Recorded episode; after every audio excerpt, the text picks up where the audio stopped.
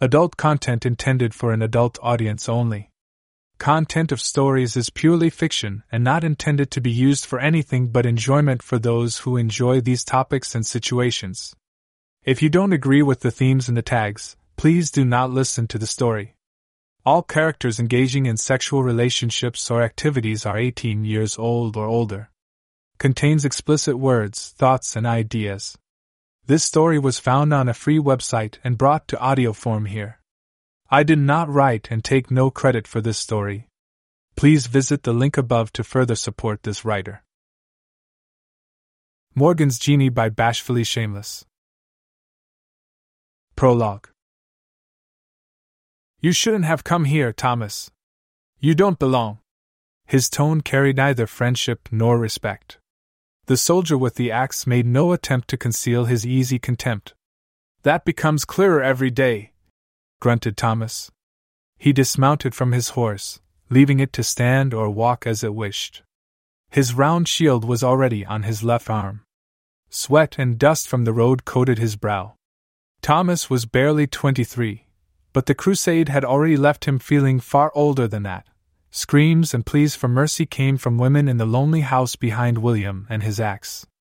Two bodies in pools of their own blood attested to what had already passed before Thomas arrived. Both Saracens hardly men at all yet, now never to be had been shot down with arrows before they had even crossed blades with William or the other crusaders. Thomas couldn't imagine what the family here did to support itself. There was no sign of farming, and it didn't look like good grazing land for sheep. Moreover, he didn't know how the Crusaders hadn't sacked it before now. They were only a few miles from Antioch. Given the desperate foraging for supplies during the lengthy siege of the city, surely someone should have spotted this lone home before now. Antioch had fallen a month ago. The Crusaders had then triumphed over the Turks who had come to save it. None of it mattered to Thomas. Not any more. William stood before the doorway to the house, hefting up his axe at the ready while his face retained a casual expression. Violence and killing had become fairly casual affairs for him. Why not just go home, then? William asked. You murdered John, Thomas said levelly. Oh? The night we took Antioch. It was not the Saracens who killed him. It was you and yours. William's brow rose. You know, he said dryly. John interfered with us while we searched for plunder among the Saracens, too. There was no denial. Thomas had no patience for one, anyway. Geoffrey! Thomas bellowed as loudly as he could. Hide in there and die like the wretch you are, or come out here to face judgment as a man. Make your choice. The ultimatum disrupted whatever was going on in the house. The women's screams fell to frightened whimpers. The taunting calls of the men within ceased. Thomas drew his sword, his shield still on his arm. Your idiot friend cost me four of mine. William growled, stepping forward with his axe at the ready. William lunged forward, a touch faster than Thomas had expected, but not so fast as to catch the younger warrior off guard. Rather than block the axe with his shield, though, Thomas held the shield close to his chest and spun away, letting William's momentum take him past. The shield was up around again, held parallel to the ground as it slammed into the back of William's head. The crunch of bone was unmistakable. William's body jerked, flailed, and fell to the ground, Thomas paused only long enough to see his foe convulse on the ground before he looked to the house once more. There was a curtain in the doorway and certainly an ambush behind it. Thomas turned back, heaved William to his feet, and forcefully ran the beleaguered soldier at the doorway. The curtain fell, pulled down as William tumbled into the waiting spear held by the man on the other side. There was a shriek and a stumble of confusion. Another foe advanced from around the side of the doorway, sword at the ready. Thomas gave ground, preferring to fight outside where he had room to move. As the bearded stranger swung left, and then right, Thomas expertly blocked with his shield. Thomas had the measure of the man by the time the one with the spear freed himself from the tangle of William and the curtain and rushed out to join the battle. Tellingly, Sir Geoffrey came storming out after the spearman only once Thomas was fully engaged with both soldiers. I'll have you drawn and quartered for this treason, Thomas, the knight snarled. Your lord might. Thomas grunted. He parried away the sword, blocked the spear with his shield, sprang to his right and slashed expertly into the swordsman's gut. His enemy's mail was shoddy and weak, links split along with skin and muscle. The man let out a shocked, garbled cry of pain before he sank to his knees. Thomas turned with his guard still up. You won't live to see it. Sir Geoffrey blinked as his swordsman went down. There was a wary pause. While Geoffrey certainly couldn't be called a coward, he was a man who calculated risks. He should have had a four to one advantage here, but that already been halved at no cost to his foe. Harold, Geoffrey said, go left. He stalked around Thomas to the right. The spearman moved left as instructed. Walk away and I let you live. Thomas offered evenly to Harold. William and Geoffrey here owed me blood. You don't share in their crimes. It didn't work. Harold said nothing, but rather looked to Geoffrey, then back at William, and awaited his chance. There was a long, tense standoff, two foes circling Thomas while he waited calmly for one or the other to make a move. The wind began to pick up, carrying dust and sand along with it. Your friend died protecting Saracen sluts, like you are now. Geoffrey sneered. He bled out in the dirt for the sake of those we came to conquer. There's a special place in hell for traitors. Thomas didn't take the bait. He merely kept his guard up, doing his best to keep track of both circling opponents. More dust blew by. Geoffrey tried again. You are a dead man, Thomas, he said. Even if you should survive the night, you'll be hanged as a traitor. If you are lucky. Indeed, Thomas nodded. That much is already decided. Either I die here, or I die on the morrow. In light of that, you might reconsider your odds of talking your way out of this before you waste more breath. Geoffrey spat. He kept creeping to the right, searching for an advantage. Thomas kept him in view, listening carefully for any shift in movement or stance from Harold. Yet as Geoffrey moved, Thomas caught sight of someone behind him. The old man was dressed in darkly colored Saracen peasant's garb. Though his face bore age, it still carried strength. Rather than lean on his staff, he held it aloft in one hand while the other hand released sand into the wind. It was just enough of a distraction. Harold made his move, rushing forward. Thomas spun. There was ever more dust in the wind, thickening with every heartbeat. He had to squint while he brought his shield up to block the spear, pushing forward hard, slamming into the enemy. It was only to put Harold off balance. Geoffrey would be there in a moment, Thomas turned just in time to block Geoffrey's swing and bring his own sword down across Geoffrey's face. He couldn't recover quickly enough, though. The spear hit him from behind. It bit across the back just below the shoulders. Thomas felt the head of the spear slice into his backbone, more of a slash than a stab. There was a split second of horrible realization of how deeply he'd been cut, and then nothing. His arms went limp. The blade fell from his hands even as Geoffrey tumbled to the ground dead. Thomas swayed, trying to turn with limbs that would no longer move for him. The sandstorm grew worse. It hadn't been that dusty out here. It was bad land for grazing, but it wasn't desert. The storm was so strange, and so sudden, a moment later, Thomas realized there was someone right there in front of him. He only had sight of the old man for a second. Then the staff slammed into Thomas's head, and the world went dark. I have always known that Christians are prone to fighting amongst themselves, someone said in the darkness. I have seen it. It is not so different from my own people, sadly. But I did not think to find Christians killing one another at my door. Thomas couldn't open his left eye. He couldn't move from where he lay either, yet he felt nothing holding him down. His right eye flitted open, treating him to the sight of the stars above. The old man knelt beside him. You killed all but the one with the spear, he said simply. That one I let run off back to the city. Why? Thomas croaked. He hasn't much more time anyway. The old man shrugged. He is sick. He doesn't know it yet, of course. Few of your men do yet, a good number of them are. I saw no need to stain my hands with his blood. And mine? Not much need for that. I can do little for your wound, I'm afraid. It is all I can do to keep you alive as it is. You would at best be bedridden for the rest of your life. He could not rise, but Thomas was still capable of a shuddering breath. Then killing me would be a kindness. Do you deserve such kindness, Christian? After a long moment, Thomas let out another shaky breath. No. Tell me, Christian. The old man went on curiously. Why are you here? I came to avenge a friend. Thomas managed. And to honor his memory. Oh, I gathered that, the old man replied. You also saved my daughters from rape and death. Alas, not so much for my servants. I am sorry for that. Truly. Why? Were they not pagans? Monsters? No. They were just boys. There are no more monsters here than there are among my own people. I know that now. John tried to tell me, before he died. I should have stayed in Normandy. Found a woman. Made a home. We were fools to come here. But why did you come? Because my liege demanded it. Because there was a holy cause. We came to reclaim the Holy Land for Christ. I have read of your Christ. The old man nodded sagely. I have read your sacred texts.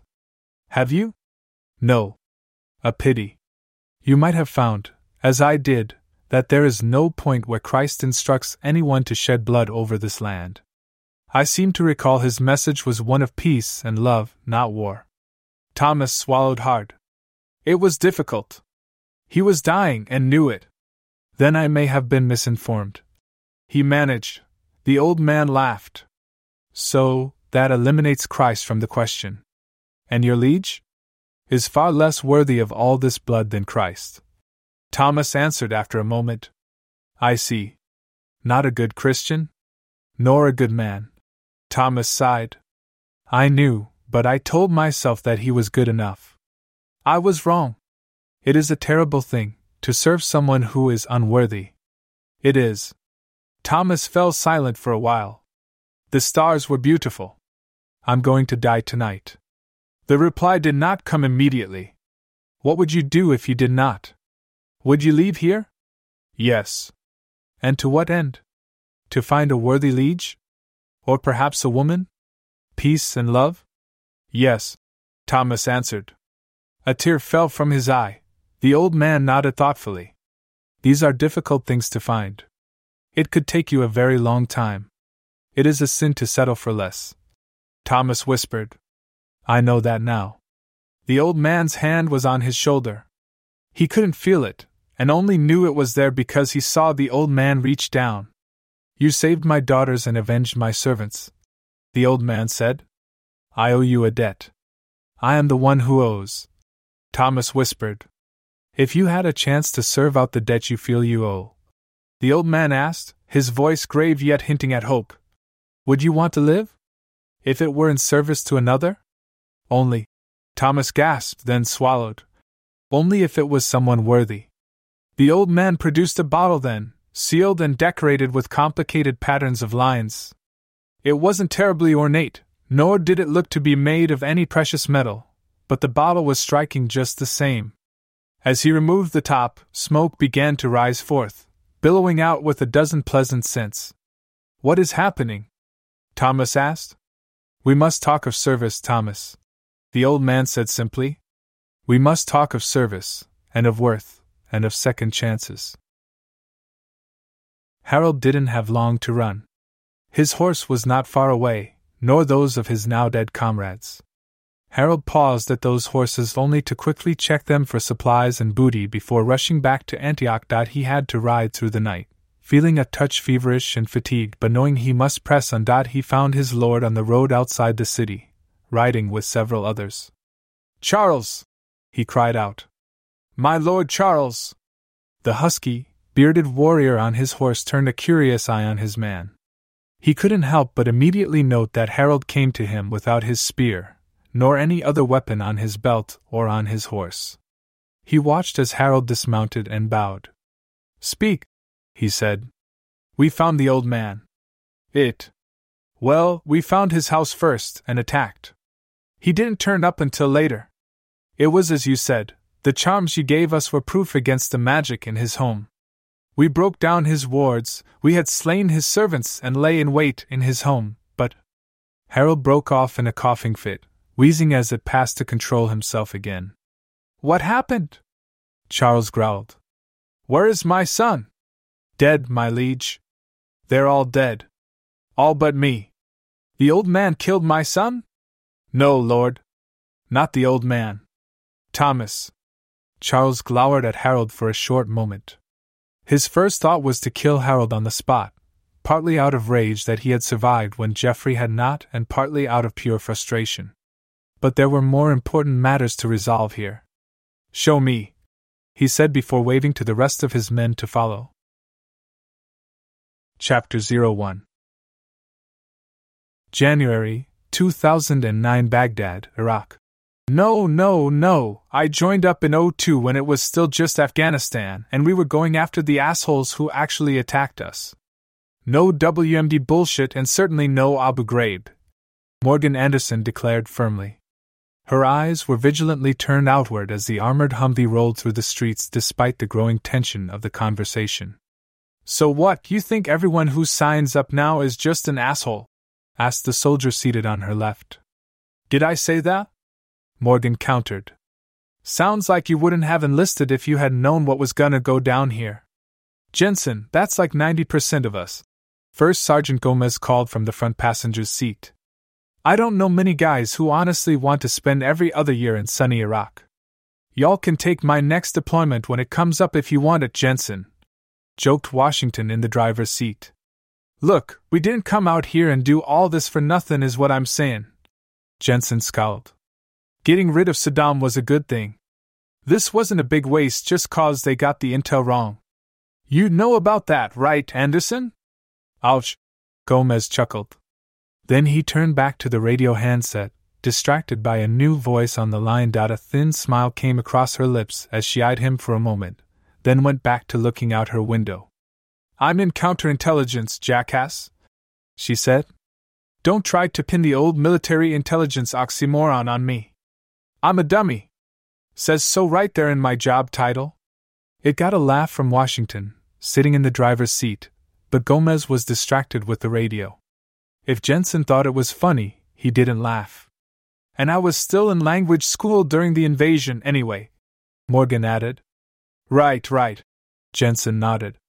He was looking out his side of the Humvee, too, but the streets still looked relatively unthreatening. Learning Arabic. Cause that's what they speak in Afghanistan for the real war, right? Oh, wait. No, they don't speak that over there, do they? What's your point, Jensen? Morgan sighed. She was beginning to regret the whole conversation. My point is if you're so against us being here, why didn't you, I dunno, conscientious object or something? I'm not sure that's an actual verb phrase. Yeah, but you know what I mean. I signed up, just like you did, Morgan said. I took my oath. Wasn't the Army's decision to be here. That was stupid politicians. We're already here, might as well try to make the best of it on the ground. Like we did today, she added with no small tone of assertion. Hey, I ain't complaining about today. Jensen shrugged. Rape's rape. Don't matter whose side you're on. Ain't no call for that, ever. Morgan nodded, not that Jensen saw. They were both turned away from one another, warily watching out opposite windows. She thought briefly that the earlier topic had been dropped.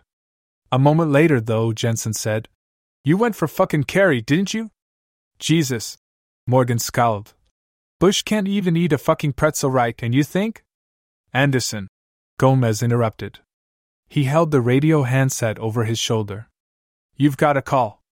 She took the handset from him and answered, this is Anderson. What's the verdict, Staff Sergeant? asked the voice of an older man on the line. She positively ID'd Hutchinson, Franklin, and Woods, Colonel, Morgan said. I have her full statement, recorded and everything. You don't think she was coerced at all? Coached? No, sir, Morgan answered. She spoke with me alone. I think she's got some good support from her family, sir, but the parents clearly didn't know we were coming, and neither did she. This wasn't rehearsed. She even showed me bruising that matches what was reported on Franklin's phone. And I think she'll go the distance and testify. There was a pause. It was, after all, a heavy thing. You have it all on tape? Yes, sir. It's amazing that she would talk to any of us at all. Outstanding work, Sergeant. Thank you, sir, Morgan said. She felt a rush of satisfaction. The situation was certainly as ugly as anything she'd seen in Iraq. It was hard to smile about this after all the pain she had just witnessed, and yet the moment left her feeling a little proud. Morgan felt a pang of guilt for thinking of herself at a time like this, but she couldn't deny that it felt good to know she was very good at her job. Very well. Is Morkett there with you? No, sir, he's in the other Humvee, but he recommends arrest. All right, we'll get to that. You just dash. She didn't hear the rest over the explosion that blew the Humvee ahead of hers end over end to land on its roof. Washington slammed on the brakes before he struck the wrecked vehicle. Curses of surprise and anger erupted from inside Morgan's Humvee, followed an instant later by gunfire as they took hits from both sides. She saw blood burst from Jensen's left shoulder beside her as the allegedly bullet resistant window on his side shattered. Her M4 was already in her hands. She leaned left while Jensen groaned and reflexively jerked right, almost putting his head in her lap. Even as she pointed her weapon out Jensen's now open window, Morgan spotted a man shooting an AK 47 from behind a parked car. Another man beside him wielded an RPG. The streets of the area were lined with shops and small merchant stalls, though any civilian who hadn't already found some place to hide was desperately doing so. The hostile with the rocket hesitated. The one with the rifle sprayed wildly. Morgan was far more controlled as she shot back. Training took over as she fired tight groups at the greatest threat first. The one with the RPG jerked back as a red, wet spray burst from his head. The other went down much the same way. More bullets hit the vehicle. The situation was too chaotic at first for her to tell which way they came from. Morgan looked down at Jensen, who was already groaning more in anger than in pain. His shoulder was covered in blood, but the arms still moved. It's not too bad. He managed. Washington was already on the radio calling in the ambush. He crouched down away from the windows just like everyone else. We gotta get them out. Gomez snapped. Jensen! He's hit. Morgan grunted. I'm with you. Jensen, can you cover from the door? Yeah, Go! Ready? Gomez asked. He only waited for a quick nod, then turned back and opened his side door just as Morgan opened hers. She was greeted with the sight of another masked attacker, literally within arm's reach of the door, crouched beside the rear wheel. She saw him toss the small black shape inside, right in her lap. Grenade! she yelled. She had it in her hand within a second, out the door in the next, slammed the door shut once more, and ducked. When it blew, her window held up much better than the one beside Jensen had.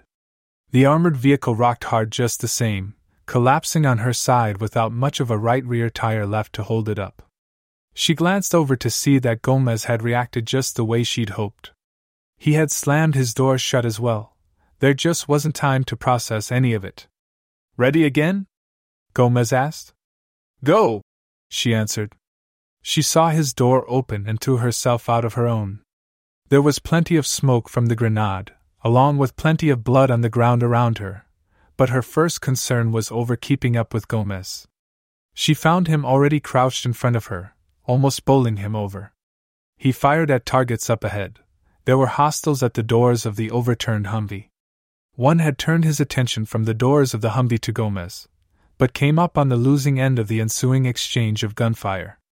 The other gunman beside him scrambled to get to cover around the front of the wrecked vehicle. It was a lot to take in all at once.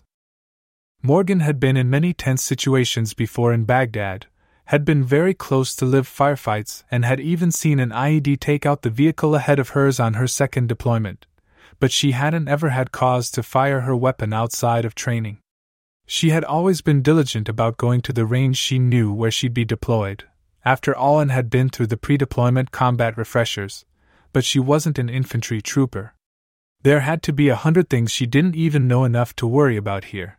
She quickly looked around, saw no targets in view, and immediately followed Gomez into the smoke around the wrecked Humvee.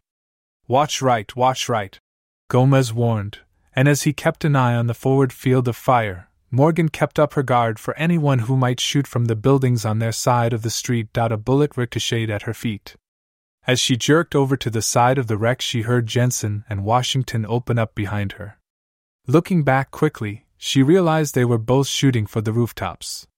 Help me! Gomez demanded. She turned back, seeing him with the door to the Humvee open and a battered and bloody soldier inside trying to crawl out with Gomez's assistance.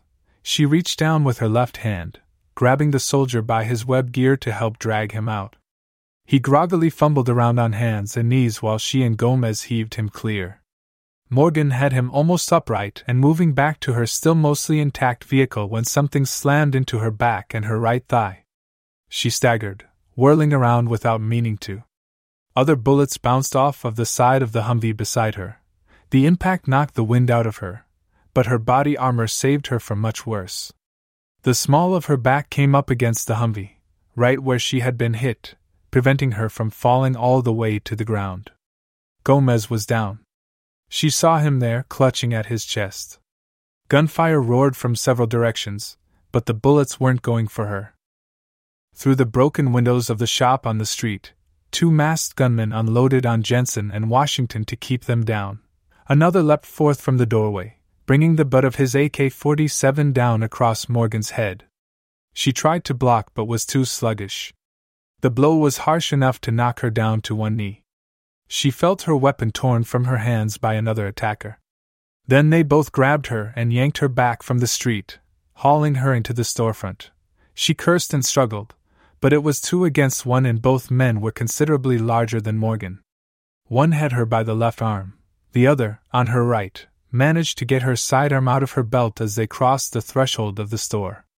There were shelves and hanging trinkets everywhere. Another hostile waited inside with a sack that looked like it was meant for her head. A fourth covered the others from the window. Morgan kept fighting. She got one arm free, shrugging off blows to the gut and the constant struggle to get her completely under control again. Before they could stop her, she snatched a grenade from the belt of the one on her right. Morgan twisted up into her left arm rather than trying to get free from the man holding it. It was a fumbling, desperate fight. The moment she had a finger through the pin of the grenade, she yanked it free and let it drop at her feet. Her Arabic was quite good. She heard the man yell, Grenade! Get away! as he shoved her free. She had three seconds after that. Morgan grabbed onto another of her attackers, using him to haul herself out of the way. Her weight threw him off balance, sending him to the floor beside the grenade. She took one limping step, just enough to haul herself around a long shelf of pots, pans, and tall bottles before the grenade went off. Shrapnel tore through her left foot and calf. The rack shielded her from the rest of the blast, but her legs simply wasn't clear in time. She went down as the heavy rack fell against the one next to it, leaving her enough space that she wasn't crushed. Fallen cookware battered her just the same. Morgan couldn't hear anything but a constant throb that reverberated through her skull. Even with the smoke and darkness, she felt the world spinning around her. There wasn't time to think about that. Just keep moving, she thought. Move. Move. Morgan forced herself to crawl forward through the tunnel made by fallen store shelving. Her foot and ankle were in agonizing pain, and the opposite thigh didn't feel any better. Her back hurt like hell, too. Morgan pushed pots and pans out of her way, fumbling along. The gunfire had stopped that, or she had gone completely deaf. She couldn't think straight enough to really consider either possibility. Her head started to clear as she got to the light at the end of her tunnel. As soon as she had a hand clear of the fallen rack, someone grabbed her and dragged her the rest of the way free. It wasn't a friendly face. Angry eyes glared out over a checkered cloth covering the nose and mouth. A fist came down on her eye. Slut! The man roared in Arabic. Whore! He punched her again. Leave my country! Morgan tried to block with one arm, fumbling for something anything to use as a weapon with the other. She grabbed onto a bottle, tall and metallic and decorated with an intricate pattern of lines. It looked very old and had solid weight to it. She blocked the man's next punch and slammed the bottle into his head. The blow staggered him. She hit him again and he stumbled to the floor next to her. She kept up her assault, Smoke began to surround her, but she didn't stop swinging. It was what she had been trained to do. Stupid motherfucker! She screamed back at him in English. She kept hitting him. Stop fighting us and we will fucking leave! Smoke and more smoke. It was all coming forcefully from the bottle. Her opponent was down and out after she lost track of how many times she had hit him in the head. Still on her hip, unable to stand, Morgan saw only dark gray smoke around her. She crawled only a foot or two forward before her hand touched someone's hair on the floor in front of her. She caught only a glimpse of him dressed in a chain shirt, pale skinned, groaning and clutching his head as if he had just suffered the same kind of beating as the Iraqi behind her before injury and blood loss overtook her someone in the distance was calling out her name. The world finally went black. Thomas groaned in pain as he lay on the floor, trying to regain some semblance of composure. He was fairly sure that he was supposed to kneel and say something grave and sincere and formal. Something about service and loyalty and honor, and what he could provide. Instead, he had an absolutely splitting headache, and the rest of him didn't feel all that great, either. However, he could move, and that was certainly an improvement on his condition before the old man had bound him in the bottle. There were voices male, firm, tense yet controlled. He couldn't make out the language right away. As Thomas managed to open his eyes, he found himself in the wreckage of a shop. It was very different from anything he'd seen before. He knew the world had changed a great deal, and he didn't really know how long he had been bound, but to some extent a merchant's shop was a merchant's shop, Men moved through the shop dressed in strange clothes with intricate and confusing patterns of brown and tan colors. They swept through the shop carefully, with black objects held at the ready and intent expressions on their mostly pale but occasionally dark skinned faces. The men had to be warriors, that much seemed quite obvious, and the black objects therefore had to be weapons. But Thomas couldn't tell how their weapons were to be used or how they might be dangerous. They looked rather awkward. The warriors seemed quite serious, though, as several stalked right past him. They didn't notice him at all. No one would, he realized, except for his master. Mistress. He knew her face. He'd had a flash of it when she first grasped the bottle. He knew instinctively that she was different from most who had grasped the vessel in the past. But then everything went insane and the pain began. She lay there on the floor in front of him as he forced himself up. She was dressed just like the warriors but badly hurt, with blood pouring from her right leg at the thigh and her left at the foot and ankle. Her comrades, could she be a warrior too, tended to her. Thomas instinctively reached out to mend her wounds, but then stopped. Witnesses to magic were to be avoided, Thomas realized. He was still unsure of the scale, but the old man had told him that magic became less and less reliable as one's witnesses increased in number. Thomas had no perspective on that. He understood that this was why a wizard such as the old man had not simply thrown the Crusader army into the sky with a powerful whirlwind, but surely a few witnesses mattered little. To work such obvious magic without permission from his mistress, though, was perhaps overstepping his bounds before she had even established them. It was his duty to protect her. He knew that without even needing to consider it. He felt it, right through his heart. But this situation was so confused, and he had not yet even introduced himself. He didn't know what she would want. He didn't know, and could not know. A soldier wrapped her foot in white cloth and soon her leg as well. Thomas became increasingly sure that his mistress was indeed a warrior herself, amazing as that was. The world had changed a very great deal. They laid her upon a litter made of metal and strong fabric, speaking to her all the while as she mumbled and groaned. Thomas listened intently, quickly learning the language. He didn't even realize he was doing it at first, but before long, the words became clear.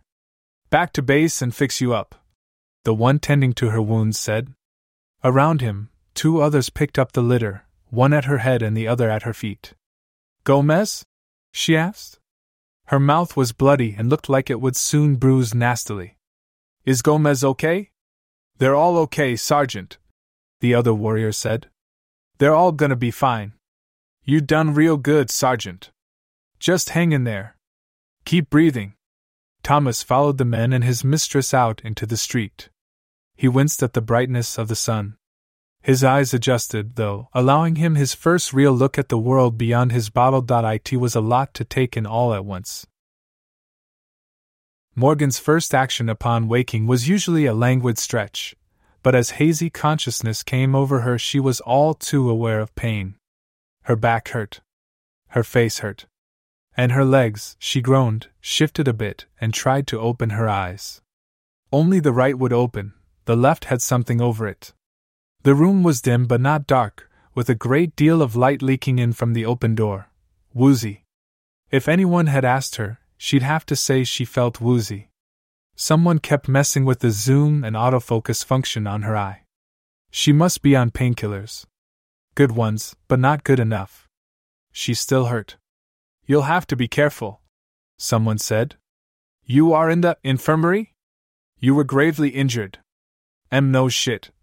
She mumbled, looking around for the voice. He was sitting in a chair next to her bed. Morgan frowned.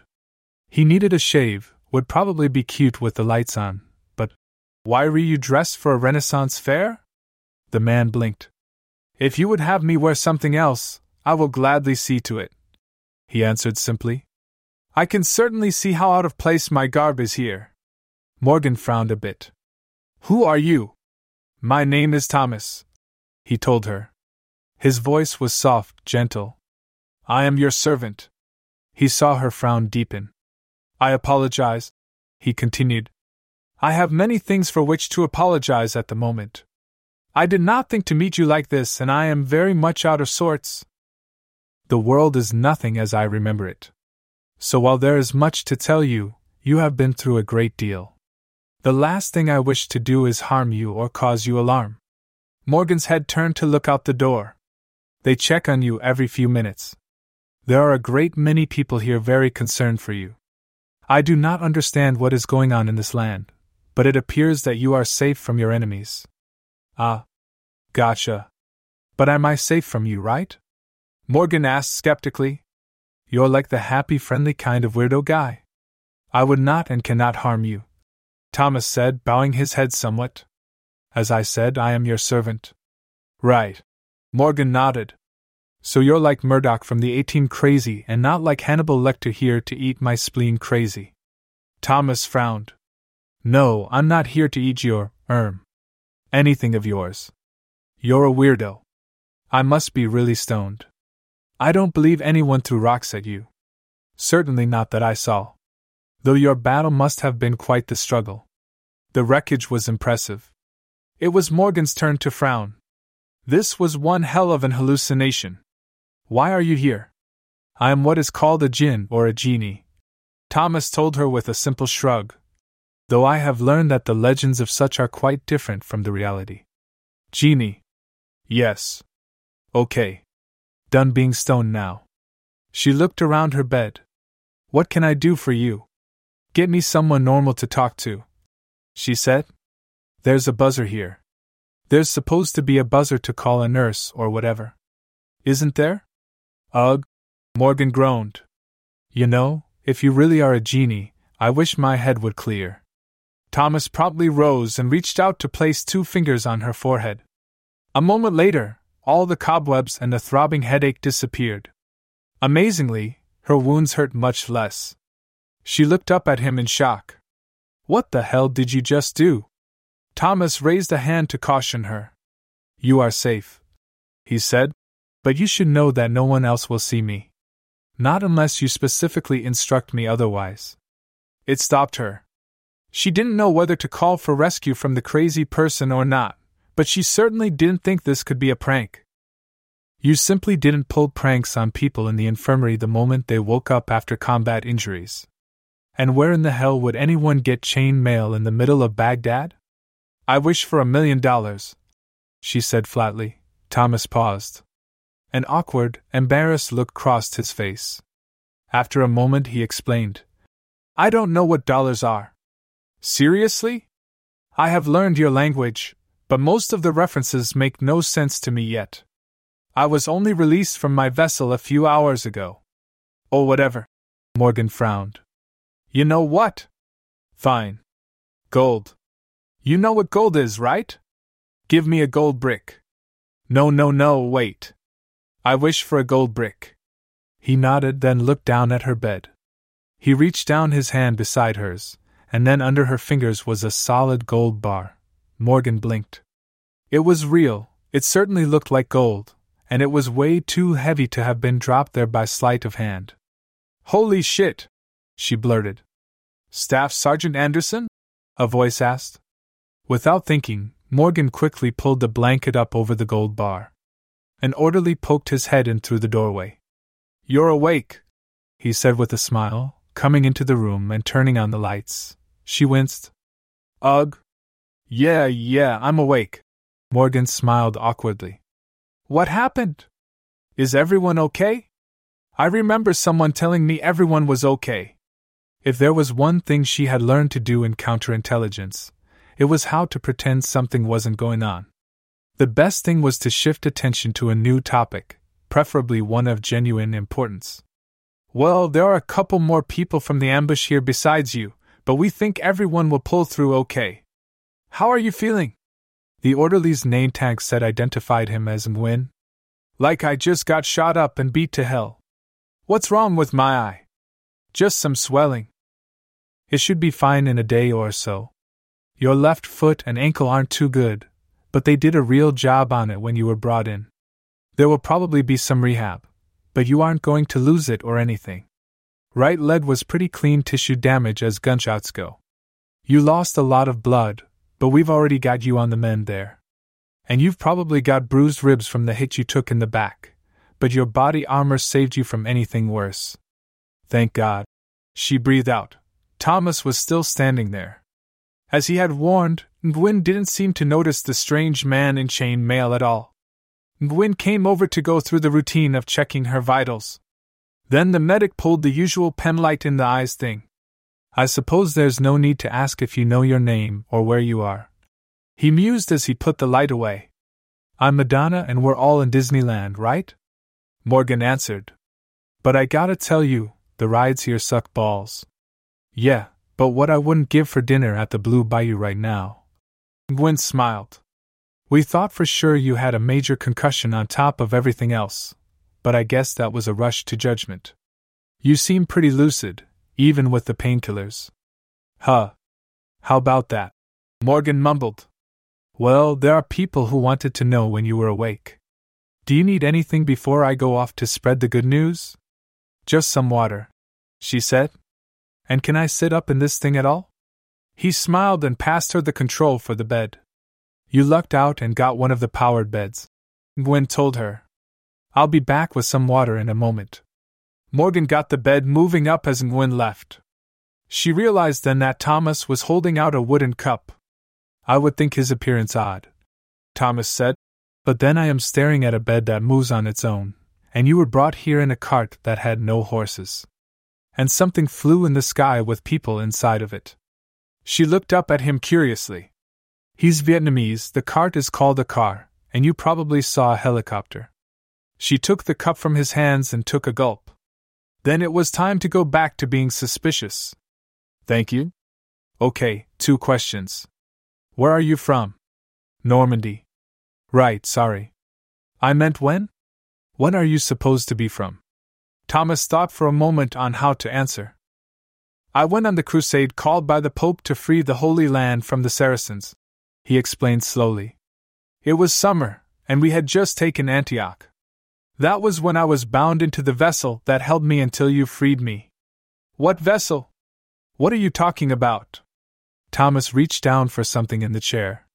He showed her the bottle that she had grabbed in the store with all the intricate line patterns. It was barely recognizable as a bottle any longer, what with all the dents and cracks. This was to hold me until some worthy soul figured out how to get it open. A test of wisdom as well as worth. Many had tried, but no one ever considered simply breaking it open on a man's head before now. He explained with a wry smirk. Are you still bound to that thing? Morgan asked. It didn't look like it could hold much of anything anymore. No, Thomas answered. I am bound to you. Okay, that's a little creepy. I will do all that I can to make this easy for you. I do not wish to cause you discomfort. Morgan grumbled. Interviewing people was a major aspect of her job. She handled both Iraqi subjects and American and Allied servicemen. She handled the liars. She handled the nut jobs. She watched for body language, for inconsistencies, for tells. Her training and experience had made her very good at sniffing out lies. For all his wild claims, Thomas struck her as completely genuine. And then there was the gold brick, the instant pain relief, the way Nguyen didn't see him at all, which led to her other concern. So, how do I know that I'm not just crazy in imagining all this? she asked. Again, Thomas paused before he answered. How would anyone ever know for certain that the world was real, and not of their own imagining? Guess you've got a point there. Morgan sighed. I saw men in a flying metal cart today. Thomas reminded her with a touch of humor in his voice. I could ask you much the same question. Have I heard correctly that we are in Baghdad? Yeah. Morgan nodded. What the hell, she figured. If I've gone this far off the deep end this suddenly, at least my delusions are kind of cute. It's, uh, it's the year 2009, and we're in Baghdad. But you should be careful talking about the Crusades around here. That was 900 years ago, and people here are still pretty pissed about it. You are yourself part of a foreign army here, then, yes? We're from the United States. That's, um, that's a land that hadn't even been discovered yet when you were born. But my country invaded Iraq. Baghdad. About six years ago. And the people here are still pretty pissed about it, she added wryly. I would imagine. Thomas nodded. I have many questions, if you would be willing to indulge me. Yeah. Probably not right away, though. We're not gonna be alone long. No, Thomas agreed. Your name is Lady Anderson? Morgan, she corrected. Call me Morgan. No lady business. You don't wish me to call you mistress or something more formal? Hell no, Morgan chuckled. That'd be weird. Kinky. Maybe later, but not right now. I mean, you're cute and all, but. She paused, watching him look away for a moment. You can really do whatever I ask for? There are limitations. I have never used these abilities before, and am only learning them now. Witnesses will complicate anything that I might do and make magic unreliable. We will both have to learn as we go. Can you get rid of the beard? The mustache? she asked. A moment later, his facial hair vanished as if he had a fresh shave. Fix your teeth? Make them nice and straight and healthy? Thomas blinked, reaching up to his mouth for a moment, and then when his fingers fell away and he offered a soft smile, Morgan smiled back. Definitely handsome, she decided. Thank you, he said quietly. You're gonna need different clothes, too. That chain mail is freaking me out. Can you give yourself clothes like the other guys out there wear? A uniform? Thomas cracked his knuckles. He inhaled deeply, closed his eyes, and soon he seemed to fade for a moment until he was wearing standard desert BDUs. The name tag said Anderson, and his insignia were identical to those she wore on her own uniform. Well, you can get rid of the shirt. Morgan smirked. A black t shirt would look good on you. Like the guys out there wear under their uniform shirts, but black. A moment later, Thomas was dressed exactly as she wanted. Morgan's grin had his face reddening. You're blushing, she observed. This is a bit awkward, he admitted.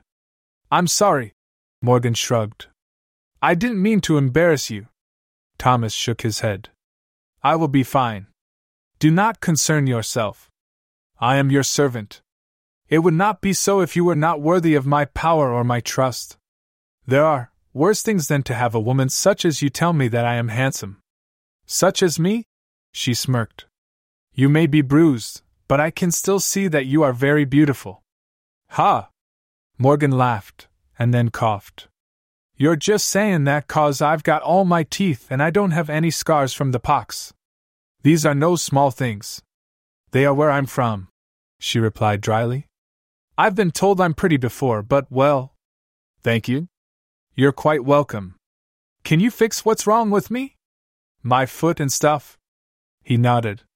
Again, witnesses make magic somewhat unreliable, but if they arrive after the work is done, there is no issue. Since it seemed clear that you would survive, I did not want to take action without your leave. Probably for the best. God knows I wouldn't be able to answer those questions. She thought for a moment. You're really a genie and you're really going to serve me? Yes.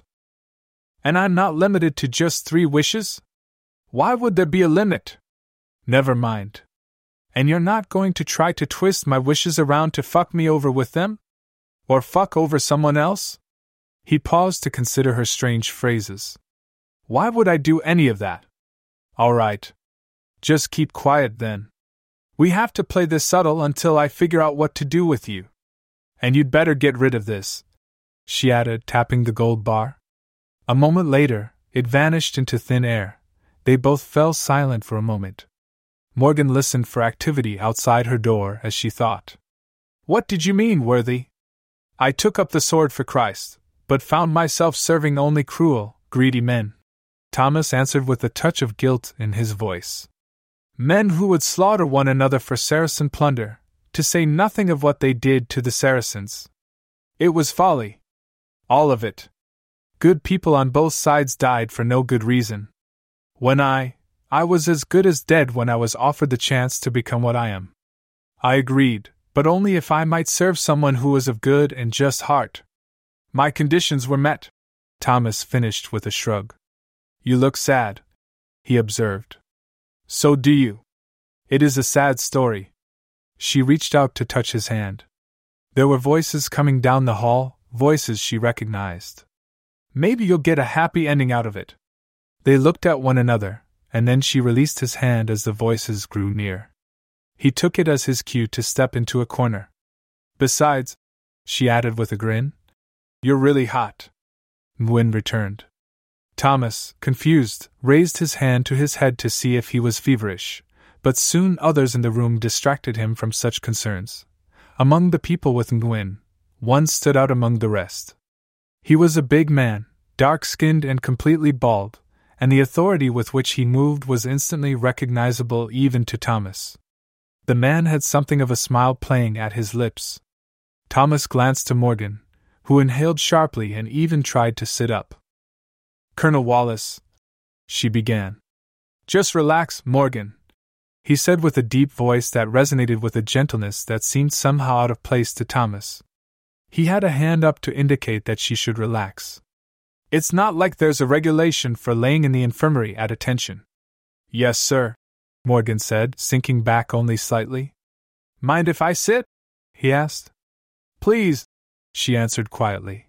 The older man claimed the chair next to Morgan's bed. The other people stayed standing near the doorway. How are you feeling? I've been better, but I could be a lot worse, sir. You had one hell of a day. Sir? She simply nodded back. Is everyone else okay, sir? They're gonna be fine. He smiled softly. Largely thanks to you. Gomez was in charge, sir. I just followed his lead. Gomez didn't take out an RPG and then pick a grenade up out of his lap and huck it back out the door. Wallace countered. You saved everyone in your vehicle, and really the one in front of it, too. He paused, then added, They were going for prisoners, Morgan. That's why they didn't just bomb and run. It hung there for a moment. There were no illusions about what would have happened to anyone who had been captured. Gomez saw what you did when they grabbed you, Morgan. He said that move with the grenade was about the gutsiest thing he's ever seen. The guy you pulled it off of survived and told us what you did, too, and let me tell you, he thinks you're nuts. And that other prisoner you took isn't gonna be a happy camper once he recovers from the concussions you gave him. Wallace couldn't help but chuckle. Jesus, Morgan, what did you hit him with anyway? Some old bottle, she said. Morgan was still just enough off her game to glance reflexively at the battered bottle on her nightstand. Wallace saw it, noticing the bottle for the first time. He picked it up and looked at it oddly. Now, how'd that get in here? he asked. The colonel glanced back at Nguyen, who simply shrugged. I suppose one of the medics who took care of her might have brought it along, he said. I don't know. Morgan said nothing. The moment gave her pause. If she really was just hallucinating about Thomas, if she really was crazy, then she had to be pretty far gone to have other people interact consistently with her delusions. As Wallace shrugged and put the bottle back, she glanced at Thomas, who only shrugged with embarrassment. I think you and I know what was really impressive about this, though. Wallace went on. Sir? Sergeant Randall already came down and retrieved your gear. Wallace explained. And Morgan's basically okay. The MPs have already rounded up our suspects. Morgan, I don't know how you got that woman to talk, but you did a damn good job today. A damn good job. That's good to know, sir. Morgan nodded. Captain Smalls wanted me to convey his thanks too. Hard to do an investigation on your own guys, but once he saw the weight of the evidence, he made up his mind pretty quick. Wallace laid his hand on Morgan's and squeezed it. I think she'll testify if she has to, sir. Morgan told him. Yeah, well, if they have any sense, they'll plead guilty before it comes to that. Otherwise, they're gonna have to face both her and you at their court martial, and I wouldn't wish that on anybody after today. Morgan tried not to blush. It wasn't easy. Thank you, sir, she said quietly. He just nodded, then patted her hand, and fell silent for a moment. So the doctor tells me that you might be laid up for a while with the leg. He went on. You'll walk again, he says, but it's going to be some months before you're fit for full duty again, if ever. He added honestly. And as I recall, your enlistment is up before that. In March, sir. Morgan nodded. Right after we're due to rotate back out.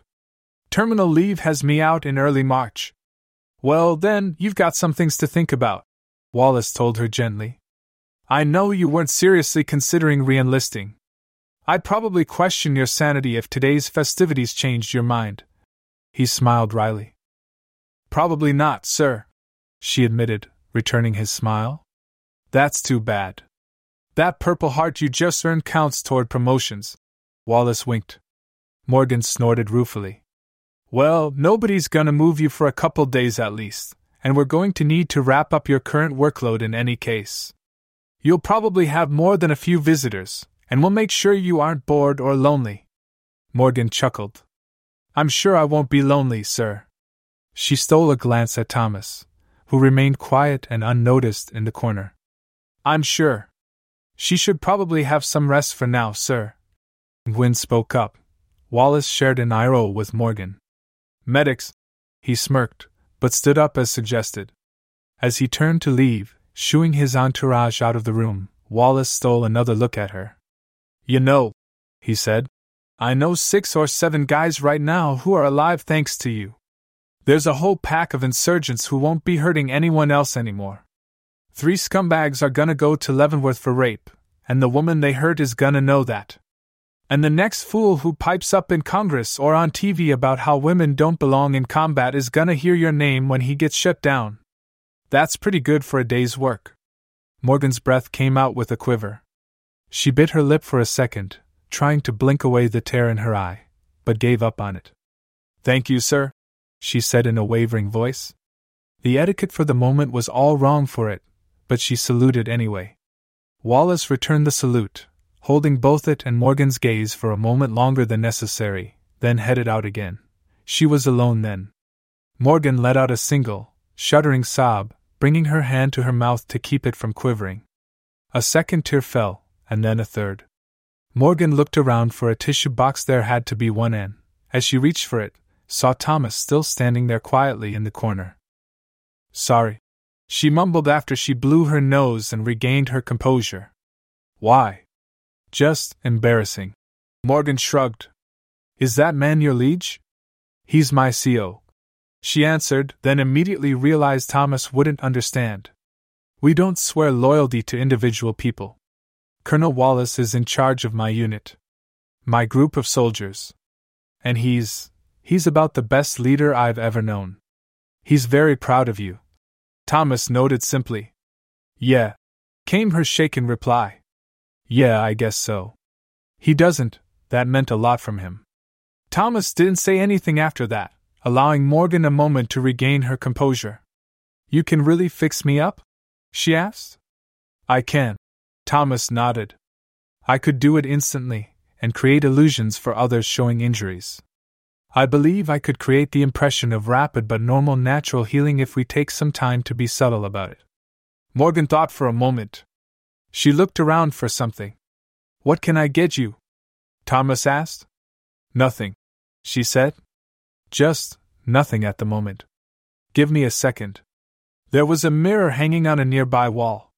She'd have preferred to see up close, but she would have to take what she could get in that moment. Morgan then peeled the tape and gauze away from her left eye, revealing the ugly swelling and bruising. As she suspected, she couldn't really open it. She turned to Thomas. Fix this, she said, pointing to her eye. Thomas reached out for the side of her face. Over the course of a few heartbeats, Morgan felt the swelling decrease and found herself able to open the eye on her own. She was able to see with it just fine. In the mirror, her eye looked completely unharmed. She glanced up at Thomas again, who looked down at her quietly. It made her lose her train of thought. For that moment, all she could think was that she very much liked the way he looked at her. Okay, do whatever will make that look natural. Morgan instructed. I don't really want all that bruising back, but whatever will seem like good progress without being strange or suspicious is fine. He touched the side of her face again. And the rest? he asked. We'll have to get to that later. Morgan said. I have something else for you to do right now. I don't suppose you can speak Arabic? I can learn very, very quickly. Thomas nodded. Ranine took her time washing the dishes. She had kept herself busy with cleaning ever since that ugly night, taking care of the kitchen, clothing, linens, and anything else she could find. Her family's small home had never been cleaner. It had become a chore just to find things to do. Mostly, she wanted to clean herself, but her mother and father had both finally told her that this could only go so far before it was unhealthy. There were people who would say that one such as her could never really be clean again, but Ranine knew that those people were themselves simply ignorant and cruel. She knew that in her head, but it was hard to tell that to her gut. Until tonight, her cleaning habits had always come on with great energy. She focused on little things, little stains, trying to wipe or scrape away anything that was out of place to the point that she sometimes wondered if she imagined it. Tonight, though, she took her time. Her hands didn't shake. She was still cleaning, of course, but for once, she wasn't afraid to think while she washed the dishes. Ranine had been mortified when the Americans came that morning. Her parents weren't going to let them in, and were enraged at her brother for having told them what had happened. They had themselves lived for a very long time in a world where one simply didn't speak of the things that soldiers did. Her brother, so enraged at what had happened to Ranine, couldn't stop himself. I in the end, either could Ranine. The woman soldier with the green eyes had an expression to her face that was unmistakable. Compassion, but not pity. She pleaded to Ranine pleaded with her, no intimidation, no threats, just please not to let the other soldiers get away with what they had done. Not to let them do it again to someone else. For the first time in so many nights, each of them seemingly endless, Ranine felt like she might have some sort of power. Some sort of way to fight back. All she had to do, the woman soldier said, was to tell her story. And so Ranine brought the woman soldier, Morgan, into a small room and fought back her tears and her fear and told her story. When it was done, Morgan asked Ranine if she could tell it again to others. After a moment's thought, Ranine decided that she could. She could not fight off three armed men, but she could certainly speak. Better to die, she decided, than to stay silent. It was one thing, though, to speak to Americans about Americans. They would someday leave. They had to leave someday. Ranine didn't relish the idea of facing her neighbors, though, or what they might say. She hadn't really left her family's home since it happened. She was thinking about this when there was a tap at the window. Ranine jumped a bit, startling as it was, but felt strangely unafraid. She looked out of the kitchen to her family, who sat in the next room talking. Hassan apparently hadn't yet absorbed enough of their father's wrath, but they did not seem to have heard the knock. Against common sense, perhaps, Ranine moved over to the window and opened it. Standing outside was a lone soldier, unarmed and with his hands out in the open. Morgan sent me, he said simply. Ranine blinked. What do you want? she asked. Morgan asked me to look in on you, he said. Are you all right? I am fine, she said, but frowned. Are you alone? You have no gun. Aren't you afraid? The soldier shook his head. No one will see me, he told her. Morgan asked me to look in on you and tell you not to be afraid. There will be no trouble from your neighbors. I have seen to it. Ranine frowned. His words had the ring of truth to it, but still she asked, How can you be sure? You will have to trust me. He shrugged. But please, don't be afraid. You are going to be fine. I am also to tell you that Morgan was in a battle today, but she is fine. If you hear about it, don't worry. She was hurt, but it isn't bad. She was hurt, Ranine said. May I see her? The soldier shrugged. I will ask her, but I suspect that could be arranged. He paused. Morgan wanted me to tell you that you are very brave. Ranine blinked. Tell her thank you, she said, and tell her that I will pray for her. The soldier bowed. Ranine thought this was strange. She hadn't ever seen American soldiers bow, but she nodded her head, and as it seemed like her conversation was ended, she closed the window. The dishes were done. There was nothing left to clean, and no need. Ranine moved through the kitchen, joined her family in the other room, and listened to her father tell her beloved brother in all sorts of new and amusing ways how stupid he was sometimes. It was the first time Ranine had laughed in many seemingly endless nights. Her father, mother, and brother all noticed, but did not say anything. Instead, her father continued to rant at Hassan for another half hour. Ranine laughed more. Her father was quite good at this. That Hassan's intellect was compared to that of various animals, vegetables, and rocks. But as it brought the first smile he had seen from his sister in so long, he didn't really mind. All talk of betrayal and collaboration with the Americans ceased in the neighborhood that night. It happened in one house after another, suddenly and with finality, but no one actually took notice. The subject simply changed.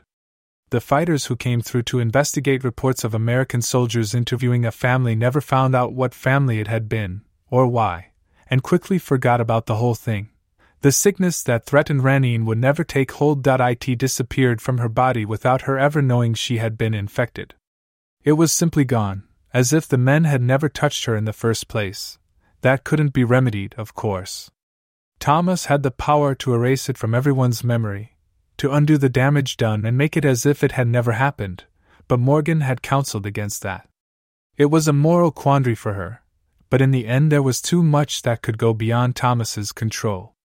Erasing the past was a tricky thing. Ensuring that one could survive it, however, was more reliably done. That was bound to happen without his aid, but magic certainly didn't hurt. Thomas slipped into the small home again when Ranine finally went to bed, unseen and unheard as he passed through walls and peered unhindered through the darkness. He helped her get to sleep, and when that was settled, he helped her through her nightmares. Fewer and fewer of them would trouble her in the nights to come. He would go back, Morgan had said, once she had thought things through more thoroughly. But in the meantime, the family would be safe from reprisal or illness or accident. The healing had begun before Thomas had ever even shown up. He wasn't there to fix things. He was just there to make it all a little easier. As he returned to the base and the infirmary, Thomas thought back to Antioch and the warnings of the old man.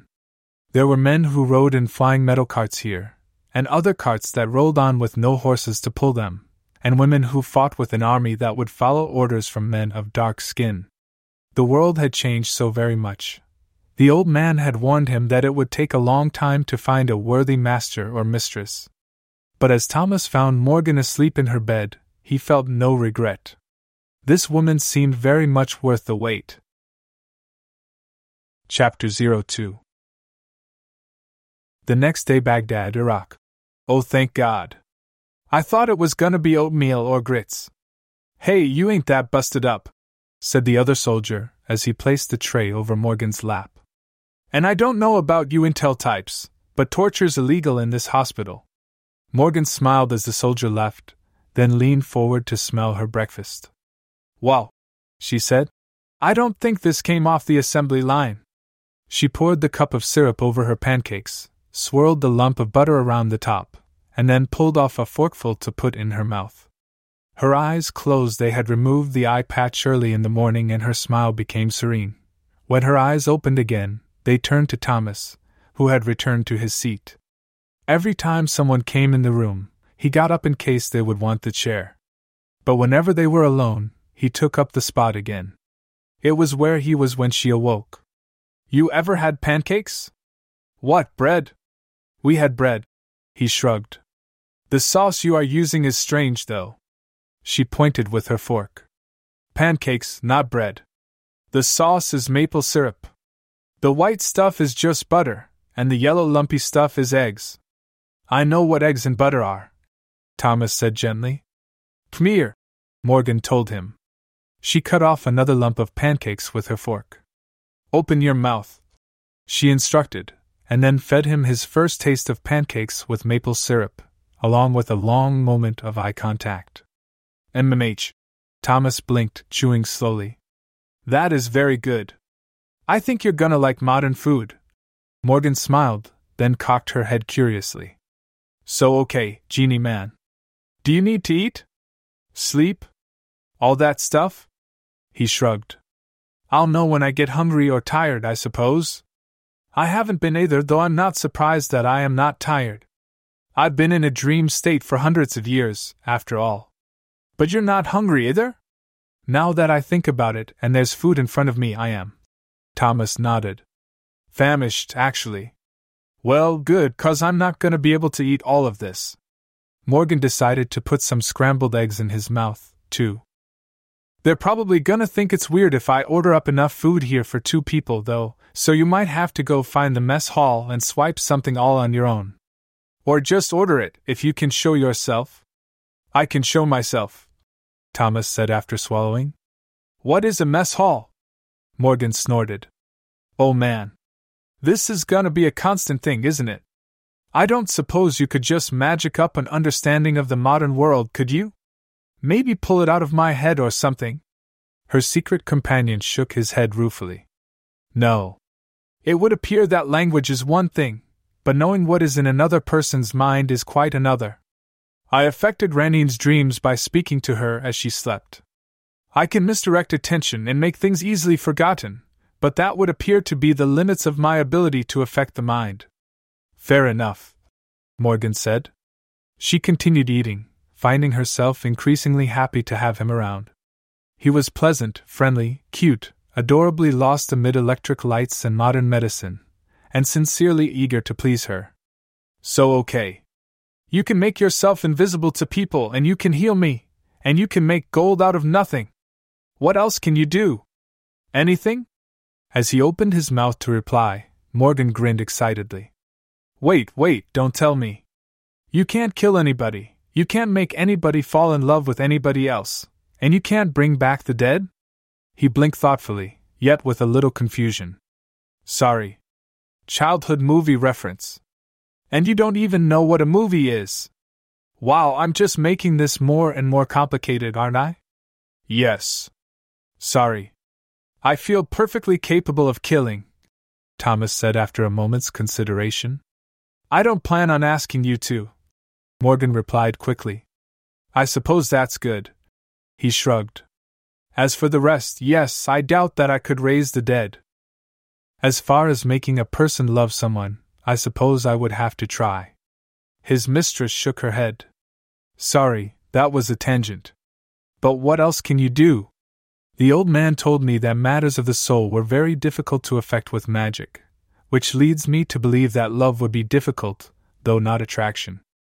I cannot simply create a soul, so I would not be able to create a person from nothing. He paused. Or animals. Though I believe I could create convincing illusions of both that would affect all senses. Plants? Surely. Turn back time? Travel through time? No, he said after a moment's consideration. I wouldn't know where to begin in even trying. You had that gold brick. Did you create that, or did it come from somewhere? I created it. I believe I could create most anything that you asked for, as long as I understood what it was. I could create more maple syrup for you now that I know what it is. He added slowly as he considered it. Morgan watched him think. It seemed now that he didn't know all of his own powers, but at the same time it was interesting to see him try to explain it. Given her work in interpreting and interviewing, she understood how difficult it was to communicate concepts when a common frame of reference was sketchy at best. Thomas may have been a common foot soldier 900 years ago, but he seemed naturally bright. My ability to heal includes some degree of manipulating the body. He went on. He seemed to be staring at her chest, which, Morgan considered, wasn't exactly flattered by her hospital gown. You will die of a wasting illness in twenty years, perhaps somewhat more. Her eyes went wide. Um, can you fix that? I can, Thomas said, and after a moment with his eyes closed, he corrected. I have. That's nice. Morgan grunted. She didn't feel any different, but as long as she was going along with all this and everything told her that Thomas was for real, then it was certainly a sudden relief. Had you lost your foot or leg from yesterday's battle, I could have restored it. Thomas continued. I could make you look different. Make you healthier. These would be real changes, not mere illusions. You picked up modern English and Arabic pretty quickly, Morgan noted. Do you think you can learn other things that fast? Thomas merely shrugged, leaving Morgan to ponder it. 63 weeks at DLI to learn Arabic, and you pick it up in a few minutes, she grumbled. What is DLI? Defense Language Institute. Morgan answered as she pushed her plate away. There was still some food on it. She offered it to Thomas, who happily accepted it. It's a school in my country where they teach foreign languages to the military and diplomats and such. Do they send all warriors there? Thomas blinked. No, she chuckled. Not even close. Just people who are likely to need the training, which admittedly is several hundred people at a time. That seems like a long time to spend on learning a language. How much time do you spend learning to fight? Morgan snorted. That depends on how much of your job is fighting. Most soldiers don't specialize in fighting anymore so much as doing all the things it takes to support those who do the real fighting. Everybody trains to fight to varying degrees, but, well, there's a lot that can vary there. Like with me, I'm a woman, so I can't be in a frontline fighting specialty in the first place. So while I was taught to fight, I didn't get nearly as much training as someone in the infantry would. Ah. You were ambushed yesterday, Thomas remembered. You didn't go out looking for the enemy. Not so much, no. What do you do as a soldier then, if you do not fight? You are here as an interpreter? Largely, Morgan nodded. My job is counterintelligence. I was what's called a human intelligence collector before that. I'm supposed to help figure out what the enemy is going to do before he does it. And I'm supposed to help catch his spies. But a lot of that is about talking to people, so I have to know the language. And since I know the language, I get pulled to do all sorts of other tasks that aren't always about my job. Like dealing with Ranine yesterday. Thomas said. Exactly. The men who attacked her were military police. They're supposed to be the ones to catch our own soldiers when they break the law.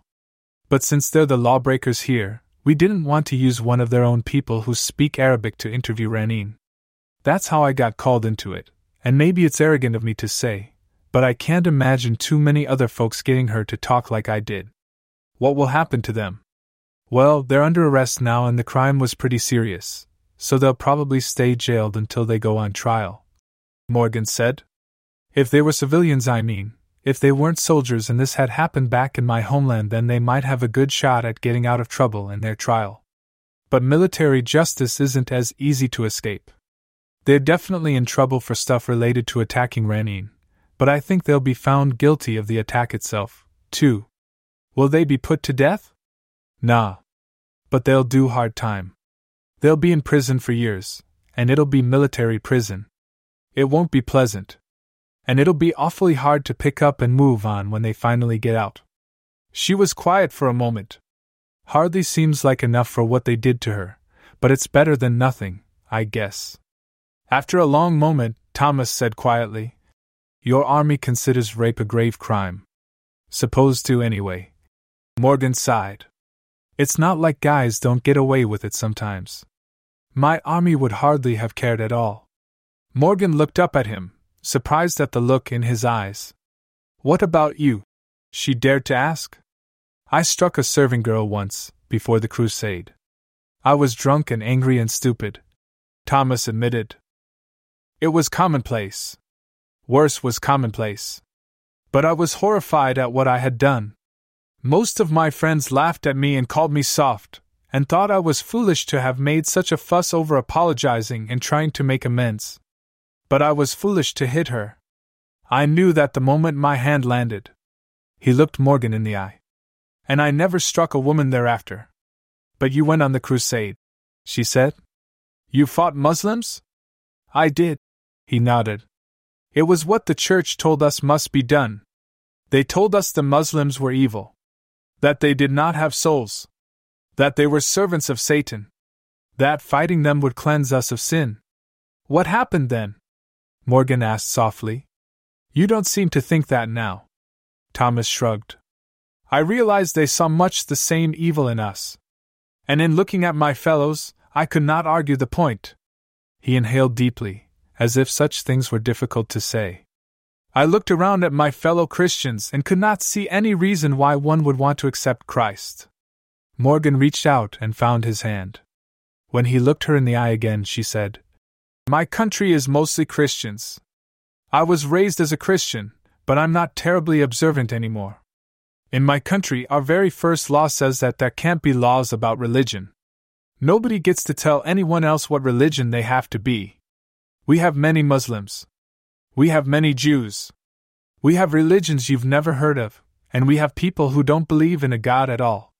And we've got some real idiots, I'll admit, but most of my people would go nuts if someone really tried to force out one religion or another. The thought amazed him. How do you manage that? he asked. She grinned. It's a total pain in the ass sometimes. Morgan conceded. But we love it. I look forward to seeing it with you. Thomas smiled back quietly. We don't put up with slavery either, she said with even greater seriousness. It led to a civil war a long time before I was born. We'll lock a man up for a crime, put him to labor, but it's not slavery. We don't do that anymore. So that's kind of a problem here with you and I. I came to this state as a form of penance. Thomas assured her. There are reasons why only a worthy master could open my vessel or mistress.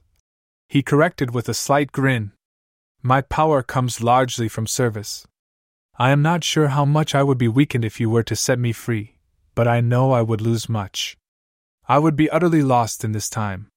He fell silent, pondering a resolution to this. Surely your country permits willing service? It does. Morgan nodded slowly. You'll say something if you feel differently about this in the future?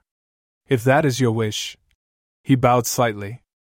When he raised his head, he added, Bear in mind how far I was willing to go in service to a mortal lord and my faith once before. I do not believe that I would be bound to you now if your nature was incompatible with my conscience. That was the point of the enchantment on the vessel. My faith may have been misled, and I can already tell you now that you are a far better person than my previous liege. I would not give my unconditional service again lightly, yet I swear it now to you. They were silent for a moment before Morgan took a long breath. Wow, she said. This conversation got awfully heavy. It did, Thomas agreed. I apologize. Not your fault. I imagine we both have a thousand more questions. Yeah. Well, I've got one more for now. Are you ever gonna go away? I wouldn't presume to be immortal, he said, but I will only ever leave you if you ask it of me. See, I'm not gonna want you hovering over my shoulder all the time. That's just creepy. Clingy, too. It's unattractive. I see your point. Thomas conceded. I can certainly come and go freely if that is your whim. You could always summon me at your wish but my presence or absence is ultimately contingent upon your whim. He paused. And it would be difficult while you hold my hand. Morgan blushed and mumbled an apology as she started to turn back, but Thomas squeezed warmly. I don't mind. Her breath shook a bit, but her smile held. If anything, her face only reddened as he looked in her eyes. You're a charmer, she admitted. Not many have said so. Thank you. Did you have a wife? A woman at all? No one. Thomas shook his head. My family was poor. I admit that the crusade provided an opportunity to better myself. Faith was my motive, but to say I did not have small hopes of earthly rewards along the way would be a lie. So, no women at all? Ever? Well, I didn't say that. Thomas chuckled with a hint of embarrassment. But I left no one behind. And you? A husband? Well, I've had boyfriends, Morgan said. But the last one, we were living together before I came out here but just before I left, I found out about his other woman. But we weren't married. We were, um, I'm not really much of a Christian when it comes to all that, Morgan confessed. Her grin shrank, but remained. I am no one to judge, her companion shrugged. Surely I am damned for being tainted by heathen sorcery, anyway. I kinda doubt that. Do you want him back? Thomas asked gently. Morgan blinked in surprise as Thomas added, I don't believe I can make him fall in love, but I am certain I could help you in such a pursuit in many ways. No. Hell no. Morgan shook her head. He's an asshole. I don't want that. Thomas, that wouldn't bother you. You wouldn't feel weird about that. My first and only real loyalty is to you, Morgan, Thomas told her. If you have romantic interests, I stand at your service in pursuit of them. She eyed him for a long moment. She was good at reading people. Very good. It was, after all, at the heart of her job. As much as his gaze and his voice and those shoulders left her heart all aflutter, she was pretty sure she had a good read on Thomas. At least, that was what she told herself. The pair fell silent again, but their hands remained together and the gaze held. If I ask something of you that you object to, she said slowly, and I mean really object to because it'll hurt you or it feels wrong. Promise me you'll at least say something? I am not worried, Thomas answered. But I will speak my mind if that is your wish. His voice was as resolute as any gung ho, can do affirmation she ever heard from her comrades, yet he was considerably cooler about it. Command me without hesitation. Good. Cause I've got instructions. His mouth curved into a half grin. I am at your service, milady. All right. So, like you said, magic only really works if we keep it quiet, right? So, it'd probably be a bad thing to have you just heal me. But this laying in the hospital when I can have myself fixed up just right is crap. Thomas nodded, listening as she spoke. Can you make sure we're not disturbed for a while? Give us some extended privacy? He thought about it for a moment, then rose and closed the door. He laid his hand upon the door for a moment, then nodded. Done. And nobody's gonna think that's odd? They'll presume that things are normal and that there is no need for alarm, Thomas said, though I wouldn't advise running with this deception for long. Not until I am more accustomed to your world and the expectations of those around you. Fair enough. Now, can you heal me but fix it so nobody notices? He considered her wish. I could, he said, as I said, I can create elaborate illusions. I could heal you and ensure that those who looked upon you would still see the injuries you have now. Or I could genuinely revert you to this state if it were truly necessary for secrecy. Ugh. Thank God. Okay, fix me right now. Morgan grinned. I want to be perfectly healthy again. Healthier than I've ever been. Thomas came to stand over her at the foot of the bed. He reached for her heavily bandaged and wrapped left foot, slowly running his hand around it, and her ankle, and her lower calf. Morgan felt her flesh stretch and knit in sensations that were decidedly odd yet not at all painful. Then his attention shifted. Morgan inhaled softly, watching him with bated breath as his hands moved to her right thigh. His touch was gentle and warm as he wrapped his hands around her knee and slowly slid upward. He went as far as the bandages around her gunshot wound, and then somewhat higher. But as muscles mended and skin grew over the wound, Morgan found herself thinking less about the wound and more about his hands. When those warm hands came away from her leg, she was almost a bit disappointed, but then his eyes met hers. She bit her lip. You're back, he said softly, reaching one hand under her right arm. Taking his meaning, Morgan sat up, twisting a bit so he could place his healing touch on the ugly bruises from where her body armor had saved her from bullets. Again, she inhaled softly. Morgan realized that she was trembling. Thomas guided her down onto her back again. He finished, as she knew he would, by reaching to the left side of her face. He looked in her eyes and yet just to the side of them as he worked his magic around her eye socket, which was still tender. She loved the way he looked at her. She never thought of herself as more than passingly pretty even when she was all made up for a date. Here she was beaten to hell and laying in a hospital bed, hair matted and well over a day past her last shower, and yet he seemed absolutely dazzled. Wow! she whispered. He responded with a humble smile until she said, I hope Ranine wasn't embarrassed about being touched like that when you took care of her. His eyes widened. Morgan bit her grinning lip as his embarrassment became obvious. I hadn't, ah. Uh, he tried. Uh huh. She nodded in a knowing tone. Hush. Next item.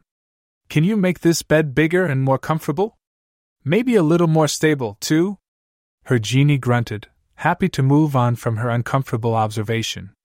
Thomas raised his hands and stared for a moment at the bed.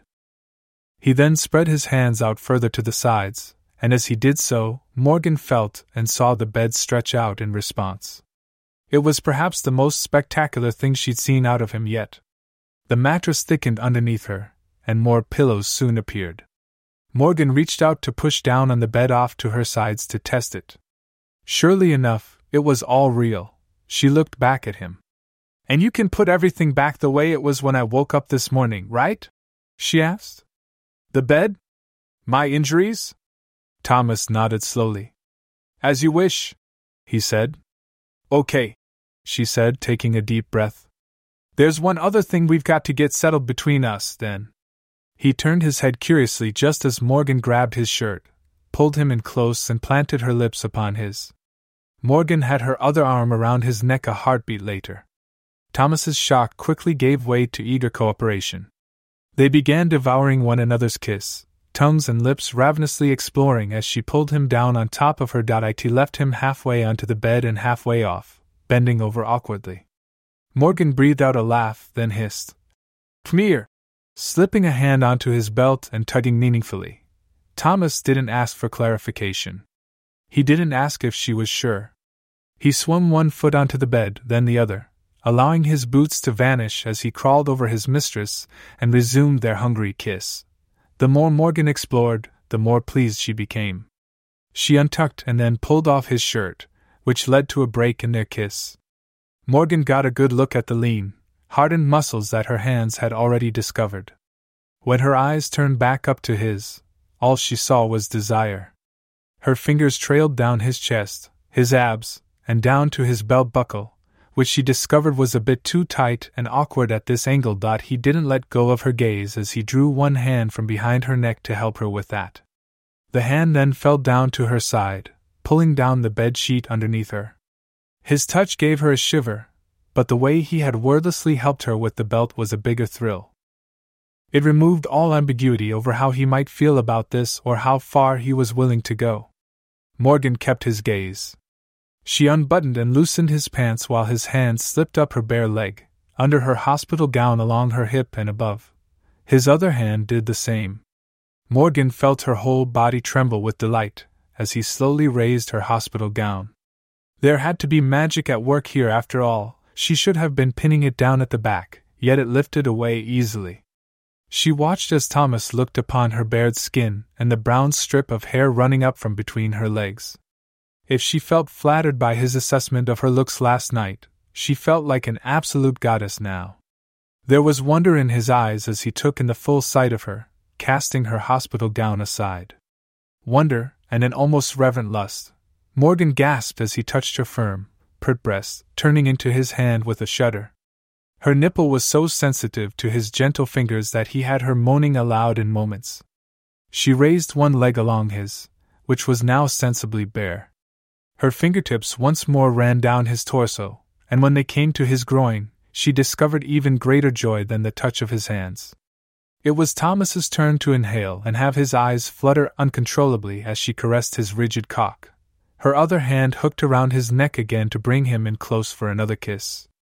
As their bodies writhed, she let go of his cock, which was soon positioned teasingly between her legs. Morgan felt its head and shaft slide down the length of her wet lips, causing her to whimper in delight. It slid back and forth across her labia as they kissed. Nothing was rushed. Morgan writhed in the luxury of his touch, dearly loving the sensations he gave her between her legs even as his hands and lips indulged the rest of her body. Before long, she was ready to beg him to fuck her. Openly panting and gasping, Morgan's quivering mouth was just about to form the words when she felt him change the angle just enough to allow his cock head the thrill of penetration. He pushed in further. Morgan let out a breath of pure rapture as he split her open, sinking into her sex slowly enough to let them both savor the moment. She wrapped her arms around him, holding him close and inviting more as her legs spread to welcome him within her. Her mouth found his once again, and remained there as his cock withdrew and then invaded her once more.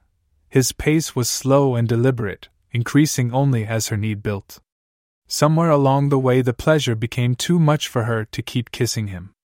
Morgan's head rested back on the pillow and she began to breathe in lustful tones as Thomas gradually became more intense in his attentions. She lost track of the room around her. Forgot entirely about the bandages around her legs. Ignored everything except her lover's embrace and the ecstasy of constant, forceful penetration. Morgan clung to him as her body began to tremble. Her limbs tightened and constricted, and before long she gasped, then whimpered, then moaned joyously as climax overtook her. Thomas only slowed, allowing her to enjoy it, but as her spasms finally subsided, his cock continued thrusting into her. She didn't complain. She expected to be too tender for more, but she felt great, and as Thomas looked down upon her and grinned, she remembered through the haze of satisfaction that his magic was literal. It was too good. He would have her coming again soon, she realized. She felt every inch of him inside her as acutely as if every thrust were his first, and even so her pleasure continued to build. If this was any indication, he'd have her coming over and over. Thomas, she breathed. Her whole body practically vibrated with sensual ecstasy. Morgan? he whispered back. Fill me, she said, and moments later she threw her head back into the pillow to grunt out another orgasm. Morgan heard his breathing come out in gasps even over her own noises. She could hear and feel a delicious new wetness where their bodies joined. Her head swimming and her heart pounding, Morgan's eyes met Thomas's again, and the two shared a slightly embarrassed but eager grin. More? he huffed. Yes, Morgan answered, clinging to him still. She wrapped her legs around his waist to emphasize her lust. God, yes! It was nice of him, she thought, to pretend she was in any way in control of this. Her vocabulary was quite limited for a while. It was largely made up only of enticements, invitations, demands, and thanks. Thomas didn't let up. He didn't need to, she knew, and what's more, he seemed able to read her needs. Thomas alternated between sliding in and out of her slowly and gently, leaving her a quivering mass of satisfaction, and fucking her with a single minded animal focus that let her forget all about the army, about Iraq, about anything but sheer lustful pleasure and genuine affection. Morgan's first full day in the hospital was one of vigorous physical activity.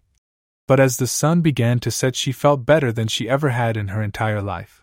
Thomas lay stretched out on top of her, holding her hands above her head as they kissed, and he thrust into her now sopping wet sex. Her legs had long given out, whereas she spent much of the morning with her thighs encouragingly guiding his hips. They were now spread wide in abject and willing surrender. It shouldn't have been possible for him to keep up that pace in this position, with his hips meeting hers with abandon, while the rest of him pressed against her with controlled sensuality. But there it was. Mova! Morgan moaned into his mouth. She had no idea how many times she had come for him, but every time it was longer and better than anything she had ever experienced, and she was near to doing it again. Thomas, bless him, slowed perfectly, giving her a long and deep fucking that would doubtlessly stretch out the inevitable climax.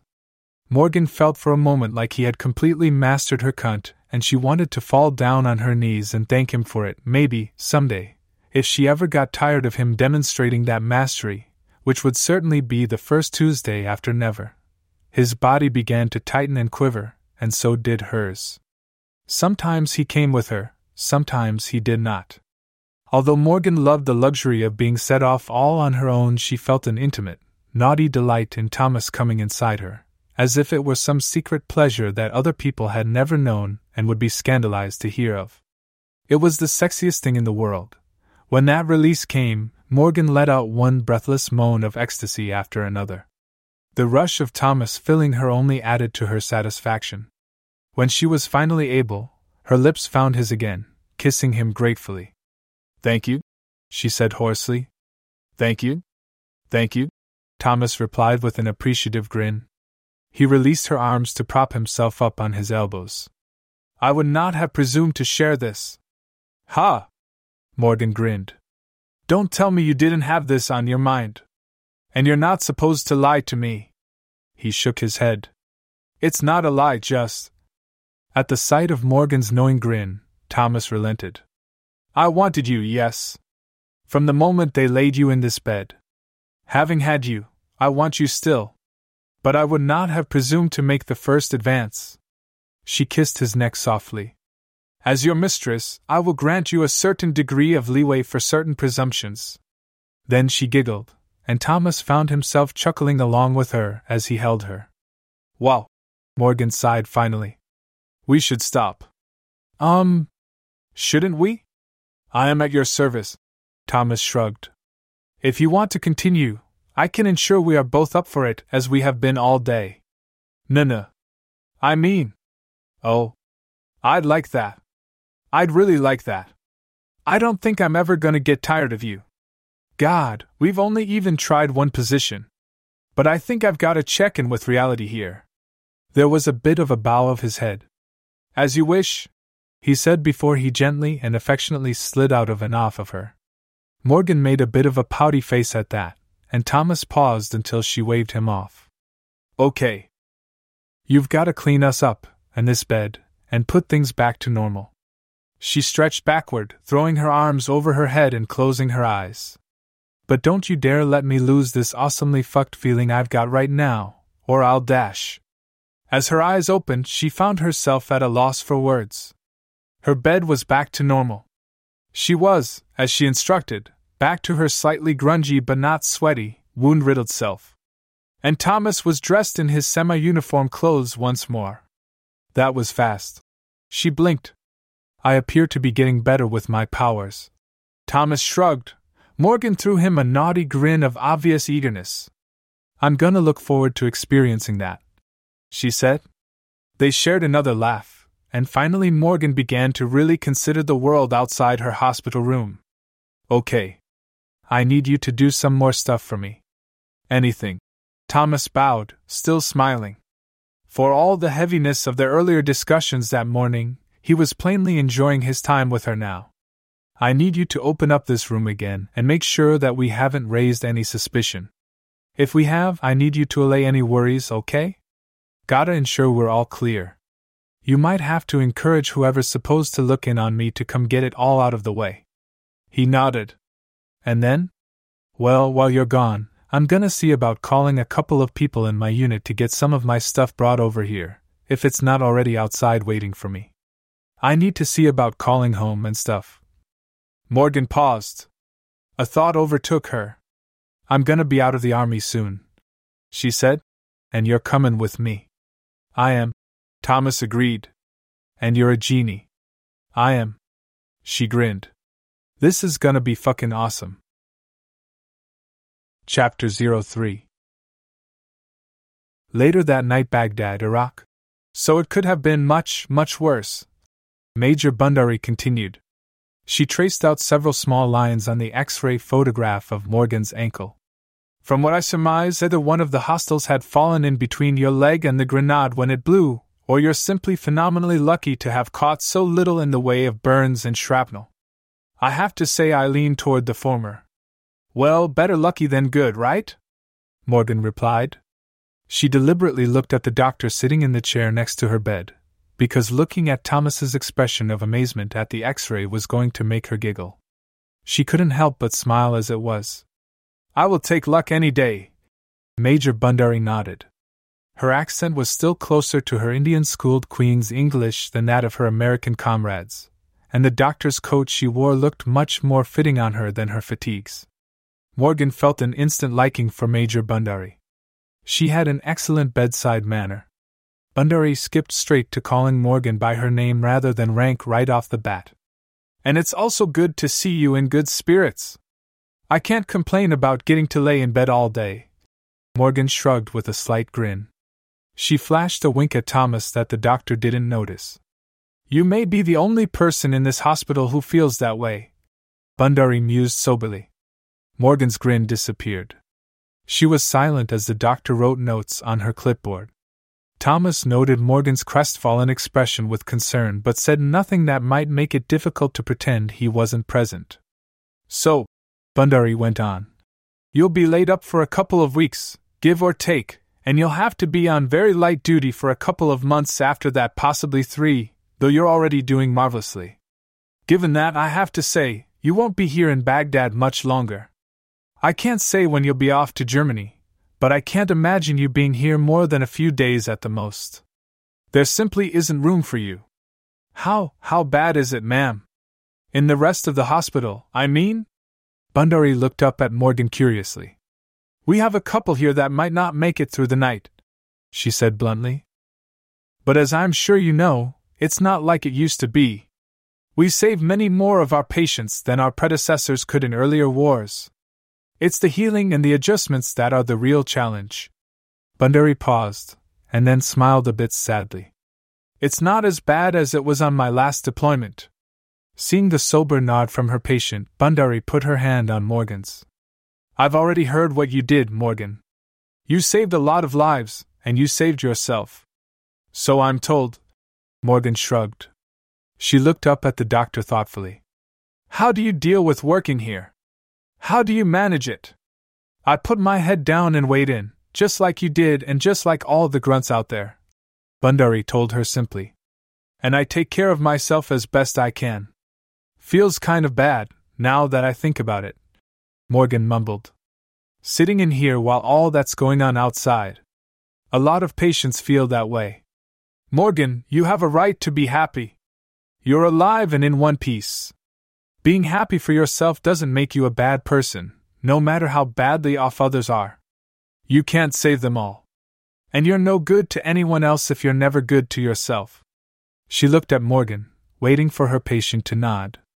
It wasn't entirely convincing, but Bundari couldn't linger. On that note, though, I've got others to look in on. So, like I said, rest, eat, and drink well, and let us know if you feel any differently at all. And whatever you're doing for yourself, keep doing it, because you already look better than someone in your position normally would. Bundari smiled kindly, gave Morgan's hand a maternal pat, and headed out. Thank you, ma'am, Morgan mumbled. She didn't know if the doctor had heard it or not, but there were other things on her mind already. Those were really pictures of your insides? Thomas asked in awe as he stepped closer to her side. The material alone is amazing, but what artist could paint? I'm such a dishabag. His mistress interrupted. Such a selfish twat. You are not. Thomas frowned, knowing neither what a twat might be or what a douche was, or why one would need a bag of them, but understanding the tone perfectly. Thomas, she said, looking up at him now. You aren't powerful enough to stop the war, are you? If I wished it? Could you make it stop? He shook his head. Were genies that powerful, surely there would have been no crusade. I could go out in search of your enemies. I could lay them low bit by bit, in groups of dozens or perhaps even a few hundred, but the more of them I face at once, the more my powers fade. Yet ultimately, I would merely be one very effective warrior amid an entire war. Yeah. Okay. I kinda figured that. Morgan didn't give it much more thought. He was magical, but he wasn't psychic, and that would lead to the same basic problem of the war. If the enemy could be drawn out into large, open battles, there very quickly wouldn't be much of an enemy anymore, and the enemy, however one defined them, knew that all too well. She put it aside. Fretting about that would only make her more insane. There were other productive things that could be done. She had to think of something. You can help the people in this hospital, right? The wounded? The sick? His gaze held a warning. I can. He nodded. But I have to remind you that we must be careful. Magic must be kept hidden by its nature, and dash, alright, I know already. Look, I'm not asking you to just magic everyone's problems away. But anything's better than nothing. It was hard to keep from sounding desperate. She probably wasn't doing a good job. You can do something, right? I suppose that would be a matter of circumstance. The genie shrugged. I would have to see each one at a time. Then I need you to get out there and help people however you can. Can you sneak me around with you? Or would that slow you down? Thomas considered it. I don't yet know the limits of my power. I only know that it is finite. But I understand so little of what is going on here. I can't imagine that I would do as much good alone as I would if I had you to guide me. Then get me up and make me invisible, or however it is that everyone ignores you, she said, gesturing to the door. Just, look, we can't let anyone die here tonight, all right? I don't want to think about people being in pain and dying while I'm laying in here getting laid and having a good time, all right? Her voice cracked at the last. Tears were forming in her eyes. I'll do my best, Thomas bowed. He reached for her legs, mending each one in seconds. Morgan swung herself out of the bed, pausing only to test the strength of her legs. Sitting in a hospital in the middle of a war, she grumbles. And the first thing I think of when a fucking genie lands in my lap is that I want to try out his cock. Thomas blinked. His face flushed. When Morgan looked up at him expectantly, he could do little more than clear his throat. Am I invisible? she asked. And can we make sure nobody notices I'm gone? Yes. Of course. Thomas nodded. He raised a hand toward the bed, and soon there was another Morgan laying in it sound asleep. Good enough. Let's move out, soldier. It was an education in how much the world, and warfare, had changed. The hospital, as Morgan called it, was swarmed with people. He came to understand that her room was an anomaly, as many of them were shared. Yet the two or three wounded soldiers per room was still an astounding luxury to his thinking, as was the meticulous cleanliness of the building. After some consternation in trying to learn her way around herself, Morgan brought him to the emergency room. It was, she said, where the newest patients were brought, and therefore where those in most pressing need would be. He thought, on arrival, that men and women were simply not brought to this floor of the hospital, as Morgan called it, until they were bandaged and no longer bleeding, but even on the bottom floor where the wounded were brought in, he found that spilled blood and bile and such were promptly cleaned up. It made for a considerably less unpleasant setting than the sort of mess made when the wounded were gathered from the sorts of battles he was used to. There was blood, though, and pain. Few cries for aid. Those happened, too, but to his thinking there was less anguish from the wounded than there was urgent conversation from those tending to them. The sheer amount of aid was jarring as well, so many soldiers devoted to healing, so much equipment and space and energy. Okay, so make sure none of these guys die. Can you do that? Morgan asked softly. She stayed on his arm, clinging to it almost, guiding him as much as she used him to steady herself. His mistress had her hand over her mouth and nose. It seemed in keeping, he realized, with the number of masked people around him wore on the bottom half of their faces. Yet, for a place where the wounded and dying were to be brought, Thomas was amazed at how little the room stank at all. That one shall live without my aid, so will that one, and he. Thomas frowned. The injured man lay on a table of sorts, tended to by several soldiers whose expressions and tones conveyed urgency. Someone was pushing down on his chest, rhythmically, looking on at another healer for some sort of confirmation. He is dying. Keep his heart beating, Morgan mumbled. And, um, has he lost a lot of blood? That's what they're saying. Can you give him more? I can. Thomas nodded, turning his mind to it. You need to keep blood, not lose it. Morgan went on. We don't put leeches on people or bleed the sick anymore. That's stupid, it's, it's counterproductive, you're supposed to stop bleeding. He paid only little heed to her explanation at first. What she asked of him required some concentration. Yet after a moment, he was satisfied that he had fulfilled her directions. The urgency in those around the injured man lessened somewhat, and the one pushing on his chest let up. Thomas turned to Morgan. In my day, such steps were taken well after the battle, not in the immediate aftermath. He smirked. One doesn't immediately think that man is bleeding out, but if I ensure he bleeds more, he will survive. Morgan opened her mouth as if to say something, then caught his expression and let it go with a bit of a fuming breath. Smartass, she grumbled. These men will all recover. That one, however, will suffer from great confusion. Disorientation. It is as if he has suffered a blow to the head much worse than yours. Yet it seems to have hit him all over. Can you fix that? Lighten up the injury some? Thomas nodded. He stared at the next patient for a moment. I have, he said. He is still injured, yet not nearly so much. I believe he will recover. And his pain is lessened, he added. Thank you, she breathed out. If I might ask, Thomas frowned, what manner of battle is it that harms these men so? I don't see cuts from swords. Some of these wounds are punctures as if from splinters, yet it is metal. And so many of them, like that last, seem to have been injured in much of their bodies all at once. You don't, you don't see a lot of up close fighting anymore. Morgan tried to explain. Most of it happens at range. You had bows and arrows. Crossbows too, right? Thomas frowned. Yes, he said. Effective, but many feel it's cowardly to fight at distance. They don't take much training to use well compared to a sword or a bow. Morgan was already leading him out of the room and down a hallway. Well, these days, people don't really worry about what's cowardly or not. You think about how to make the other guy dead and make sure you get home alive. I suppose there's sense in that. Thomas shrugged.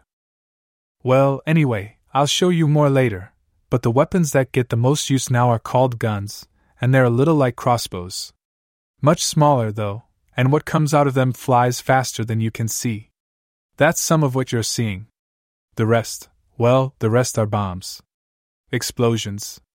You ever, um. Morgan thought as she walked, leading him around several people walking their way without noticing them. You ever see burning wood burst in a campfire? Well, think of something like that happening without the burning first. Only with a lot more power. It's kind of what happened to my leg. He frowned. Yet it was all metal that went through your leg. I'm explaining this poorly. I'm not a history expert. I'm not sure what you'd understand and what you wouldn't, because we just don't have the same frame of reference. She looked around, reading the signs. Oh God. She breathed. Burn Ward. Morgan kept hold of his arm. Come on. Asterisk, asterisk, asterisk. You mustn't be hard on yourself. She heard Thomas say gently. She laid in her bed, turned on her side, one arm underneath the pillow and the other hand tugging the blanket close. Thomas sat in his chair again, speaking to the back of her head. It had been less than two hours before he confessed that his powers were spent. They had seen to the worst cases in the building, thankfully, and he still had power to use on the pair of Iraqi policemen who were brought in with gunshot wounds. But after that, Thomas could only look to her sadly and shrug. He didn't know yet how long it would be before he was up for more. We could have done more. Morgan sniffed. Could have probably helped someone else if I hadn't spent all day playing with you like you're my personal magic porn star. He didn't respond immediately. Do you mean? He said gently. When we laid together? Yes. Laid together? Had sex. Fornicated. Fucked. I see, he replied. She imagined him nodding. The gentleness did not leave his voice, but he sounded a bit embarrassed when he said, It did not take so much energy. Then my legs must have taken some energy, I'm sure. She countered bitterly, bouncing back and forth between hurt and healed just for the hell of it. You had been through a great deal, and were confronted with sudden fortune. You should not be hard on yourself. She didn't respond. Morgan was being dramatic, and knew it, and was irritated by that, too. It wasn't her style at all. Even now, she knew she could and should cut it out. It wasn't doing her any good, let alone Thomas. He was probably more worried about whether or not their earlier fling was suddenly forgotten. But she was doubly irritated by the fact that she could be conscious of her own dramatics in light of what really bothered her. She had all this power here at her disposal, ready and eager to please, and instead of thinking about her fellow soldiers or the dozens of Iraqis here, combatant and civilian alike, she thought of herself. People all around her were in pain while she was getting it on in her hospital bed. Selfish. Stupid. So stupid. How long has this war gone on? Thomas asked. Going on six years, Morgan said. Since March of 2003. It's January of 2009 now. And no end in sight. And how many of your countrymen have died here? Four thousand something, last I heard. She sniffed. Couple hundred allies from other countries. He let out a breath of shock. Four thousand, he murmured. I saw nearly that many cut down in a day at Dorylaeum. Morgan turned to him at that, looking up but not knowing what to say. What I saw tonight was terrible, make no mistake. I do not belittle what you or your comrades have suffered. I am sure you have lost friends, I have as well. But to my view, what you have done here has been nothing that would bring shame. Many would not have even considered sharing fortune as you have. And you gave of yourself just yesterday as well. Your liege Wallace said so himself. Were it not for you, others would surely have died. I just don't feel like it's right for me to have a good time while all this is going on around me. Morgan said softly. Perhaps. Thomas shrugged. Perhaps not. But it is as the healer Bundari? Told you. You have to take care of yourself. Keeping good spirits will aid your recovery, and you must look to that. My magic can heal what ails your body, but I cannot so easily heal the scars on your heart. And there are such scars. Any who have seen war will carry them. He fell silent for a moment, looking down at his feet and then back at her. I know not what our future together holds, or what place I might take in your heart, or if even thinking of such is presumption, but laying with you this day meant a great deal to me. You were not the only one to feel joy or solace. His words came out slowly, softly. Thomas hadn't struck Morgan as a stoic or a macho man, but realized now that he likely didn't have many outlets for discussing emotion. And so, if you do not feel that it was necessary for you, I can tell you, for what it is worth, that it was very much what I needed. And I will always be grateful. Something inside her crumbled. Morgan's lip trembled a little, and her eyes began to water again. She hated crying she was tougher than this. Yet her secret companion had suddenly shown her an unexpected side. She hadn't thought of him as a toy, certainly, but somewhere in the deep, stirring voice and the battle hardened sexiness, Morgan hadn't really thought too much yet about what lay inside. She gingerly reached out her hand, which he took up and softly kissed. She smiled a bit, feeling like she should blush or something, but was after all this a bit too emotionally spent for that. Yet his gaze was stirring. Heartfelt admissions or no, he certainly hadn't lost his composure. It meant a lot to me, too, Thomas. She told him. I really like you. A lot. And I can't begin to tell you how grateful I am to have you here. Or for today. And I don't want to sell today short, but I'm even more grateful for what you did tonight. He bowed his head just a bit, though smiling tenderly. I am at your service. You should not feel reluctant to command me, even if it is something just for yourself. You have already done much for others, even before I came along. Morgan nodded. Any more magic juice back? Some small portion. He answered after a moment's consideration. It returns in a trickle. I could not yet do much, but being at rest helps me recover. I don't know, I don't really know how far we're gonna go. She said. You and I. But I really like you. You're warm. You're good. And I'd really like it if we could at least consider each other friends and maybe work from there? He smiled. I would like that. Then a wry smirk appeared on his lips. Do friends, in this day and age, do friends lay together? Has that become normal? It's not normal. Morgan laughed. But it happens. For friends like us, anyway. She said. Looking in those eyes again, she found herself losing a small battle within. She knew she should be more guarded than this, for her own sake, and she understood now, for his, but she just couldn't take the thought of him suffering over ambiguities. More than friends, she added in a final compromise with herself. I would really like it if you would lay here with me tonight. Not to have sex, but just to be close to me. I would very much appreciate that, too. He said. Morgan shifted as best she could, tugging on his hand, and Thomas clambered up to squeeze into the bed as best he could. There was certainly less room on it now than there had been earlier in the day through his magic. I could make the bed wider soon, I think. He suggested with a frown. No, Morgan said, taking advantage of the tight fit to get very close to him. No powers tonight, except to hide yourself. That happens naturally anyway, right? Yeah. So no powers. Save that. We'll just have to rough it here. His arms were soon around her. She laid her head on his chest, very much liking the way he felt. If I fall asleep and you're awake, and you think you can go help people, would you go do that for me? Just use your judgment? I believe I can, Thomas answered. He stroked her hair, happy to have her settle in against his body. If you're sure you trust my judgment, I, I suppose, aside from you, that I am a bit less sensitive to the needs of those around me than I should be.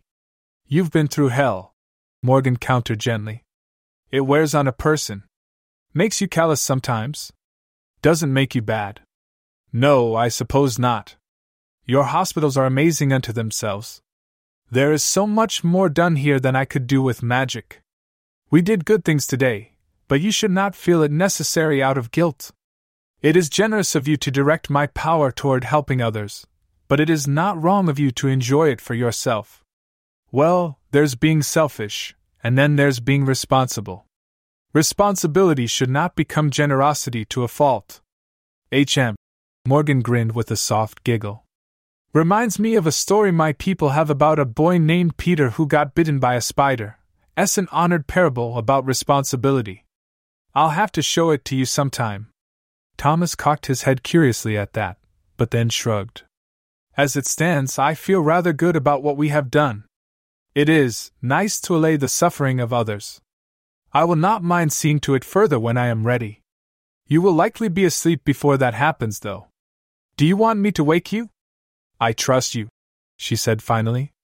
I don't want to micromanage you. That wouldn't be any fun. But I think you know what I want. Sounds like you probably want the same things. Morgan finally felt a yawn come on, and let it out as she snuggled up to her genie. I'm gonna have to start teaching you about the modern world. Hopefully, we'll find some time to do a little of that tomorrow. I would be very grateful. Not a problem. They were silent for a moment. Then her head shifted. She felt something about him stir. What's funny? she asked. You will command me to make love to you again at some point, won't you? Morgan laughed, and he laughed with her. Typical guy. She chuckled. Yes. God, yes. You're amazing. I'm not gonna give that up for anything. Asterisk, asterisk, asterisk, Lance Corporal Chuy Hernandez woke up in the night with his hands hurting. It had happened to him the night before as well. The doctors weren't sure how much he could handle by way of pain meds because of something to do with a couple mild allergies or mixing meds or some bullshit, so the stuff they gave him couldn't get him through the night. He had no idea how long he had slept. The stupid clock was broken, but it was still dark out. He thought about calling for someone. He'd have Buzz for a nurse or an orderly if it didn't hurt like hell just to move his arms. They lay wrapped in bandages at his sides, feeling like they were still on fire. That, and they itched like mad.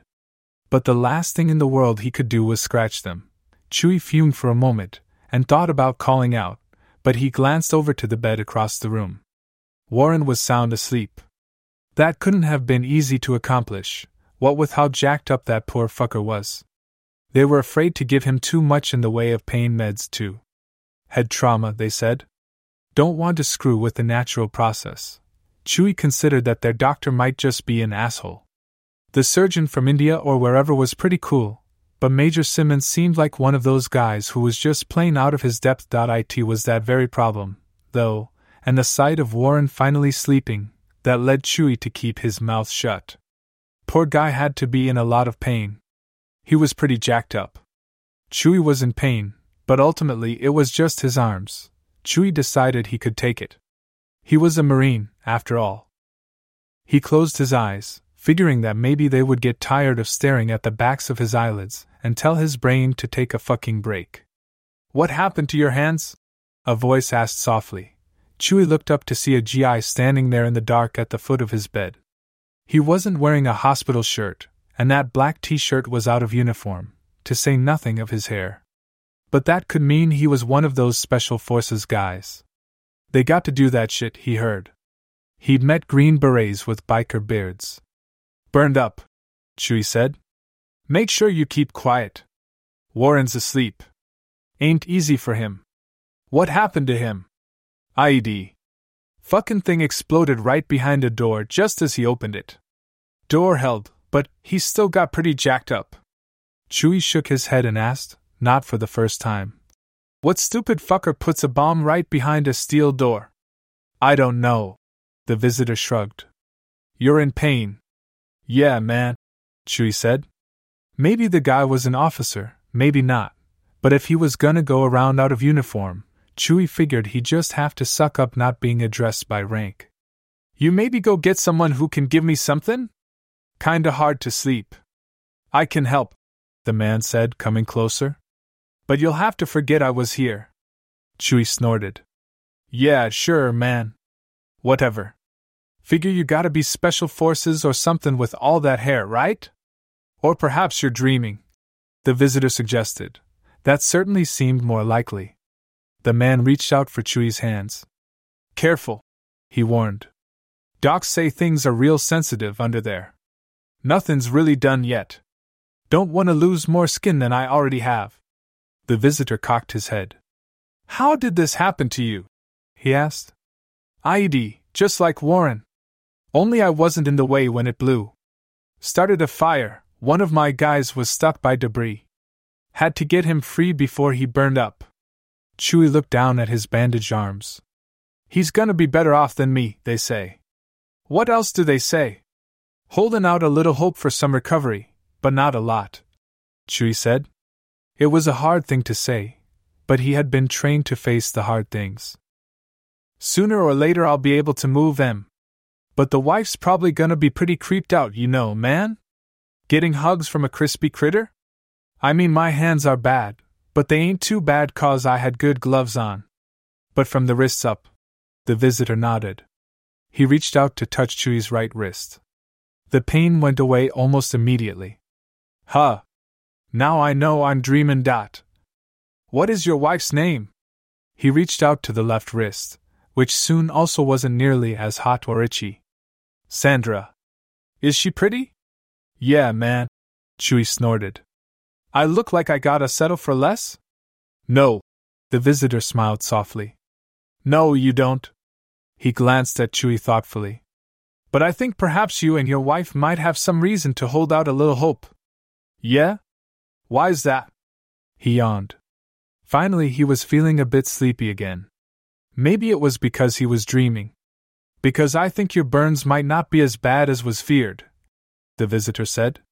He reached out, clasped Chuy's shoulder for a moment, and then turned toward Warren. Doubt if the guy had a dream conversation with Warren, too, Chuy missed it. He fell back to sleep. Asterisk, asterisk, asterisk, the feeling of Thomas joining her in the bed stirred Morgan from her sleep.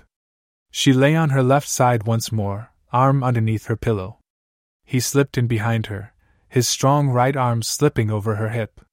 She smiled dreamily and snuggled into him. It had been many months since a man had crawled into bed with her, yet Morgan thought warmly that it was wonderful that she could know who it was sharing her space so immediately. No creepy thoughts about Mark. No wondering if she was going to regret sleeping where she slept in the morning. It was Thomas, and he was awesome. Better than awesome. Magic. Were you out wandering? She murmured. I was, he said back softly. He kissed her hair. That right arm around her waist rose, and she soon felt his hand tracing affectionately along her leg. The left came around under her, effortlessly and comforting, defying all the usual mundane complications of too many limbs in one bed. Definitely magic. Anything interesting out there? Yes, came the quiet answer. I went out to do your bidding, and there is less pain here tonight than before. Thank you. Morgan smiled. She fell silent a bit, liking the feeling of his hand and the way his body melded against hers.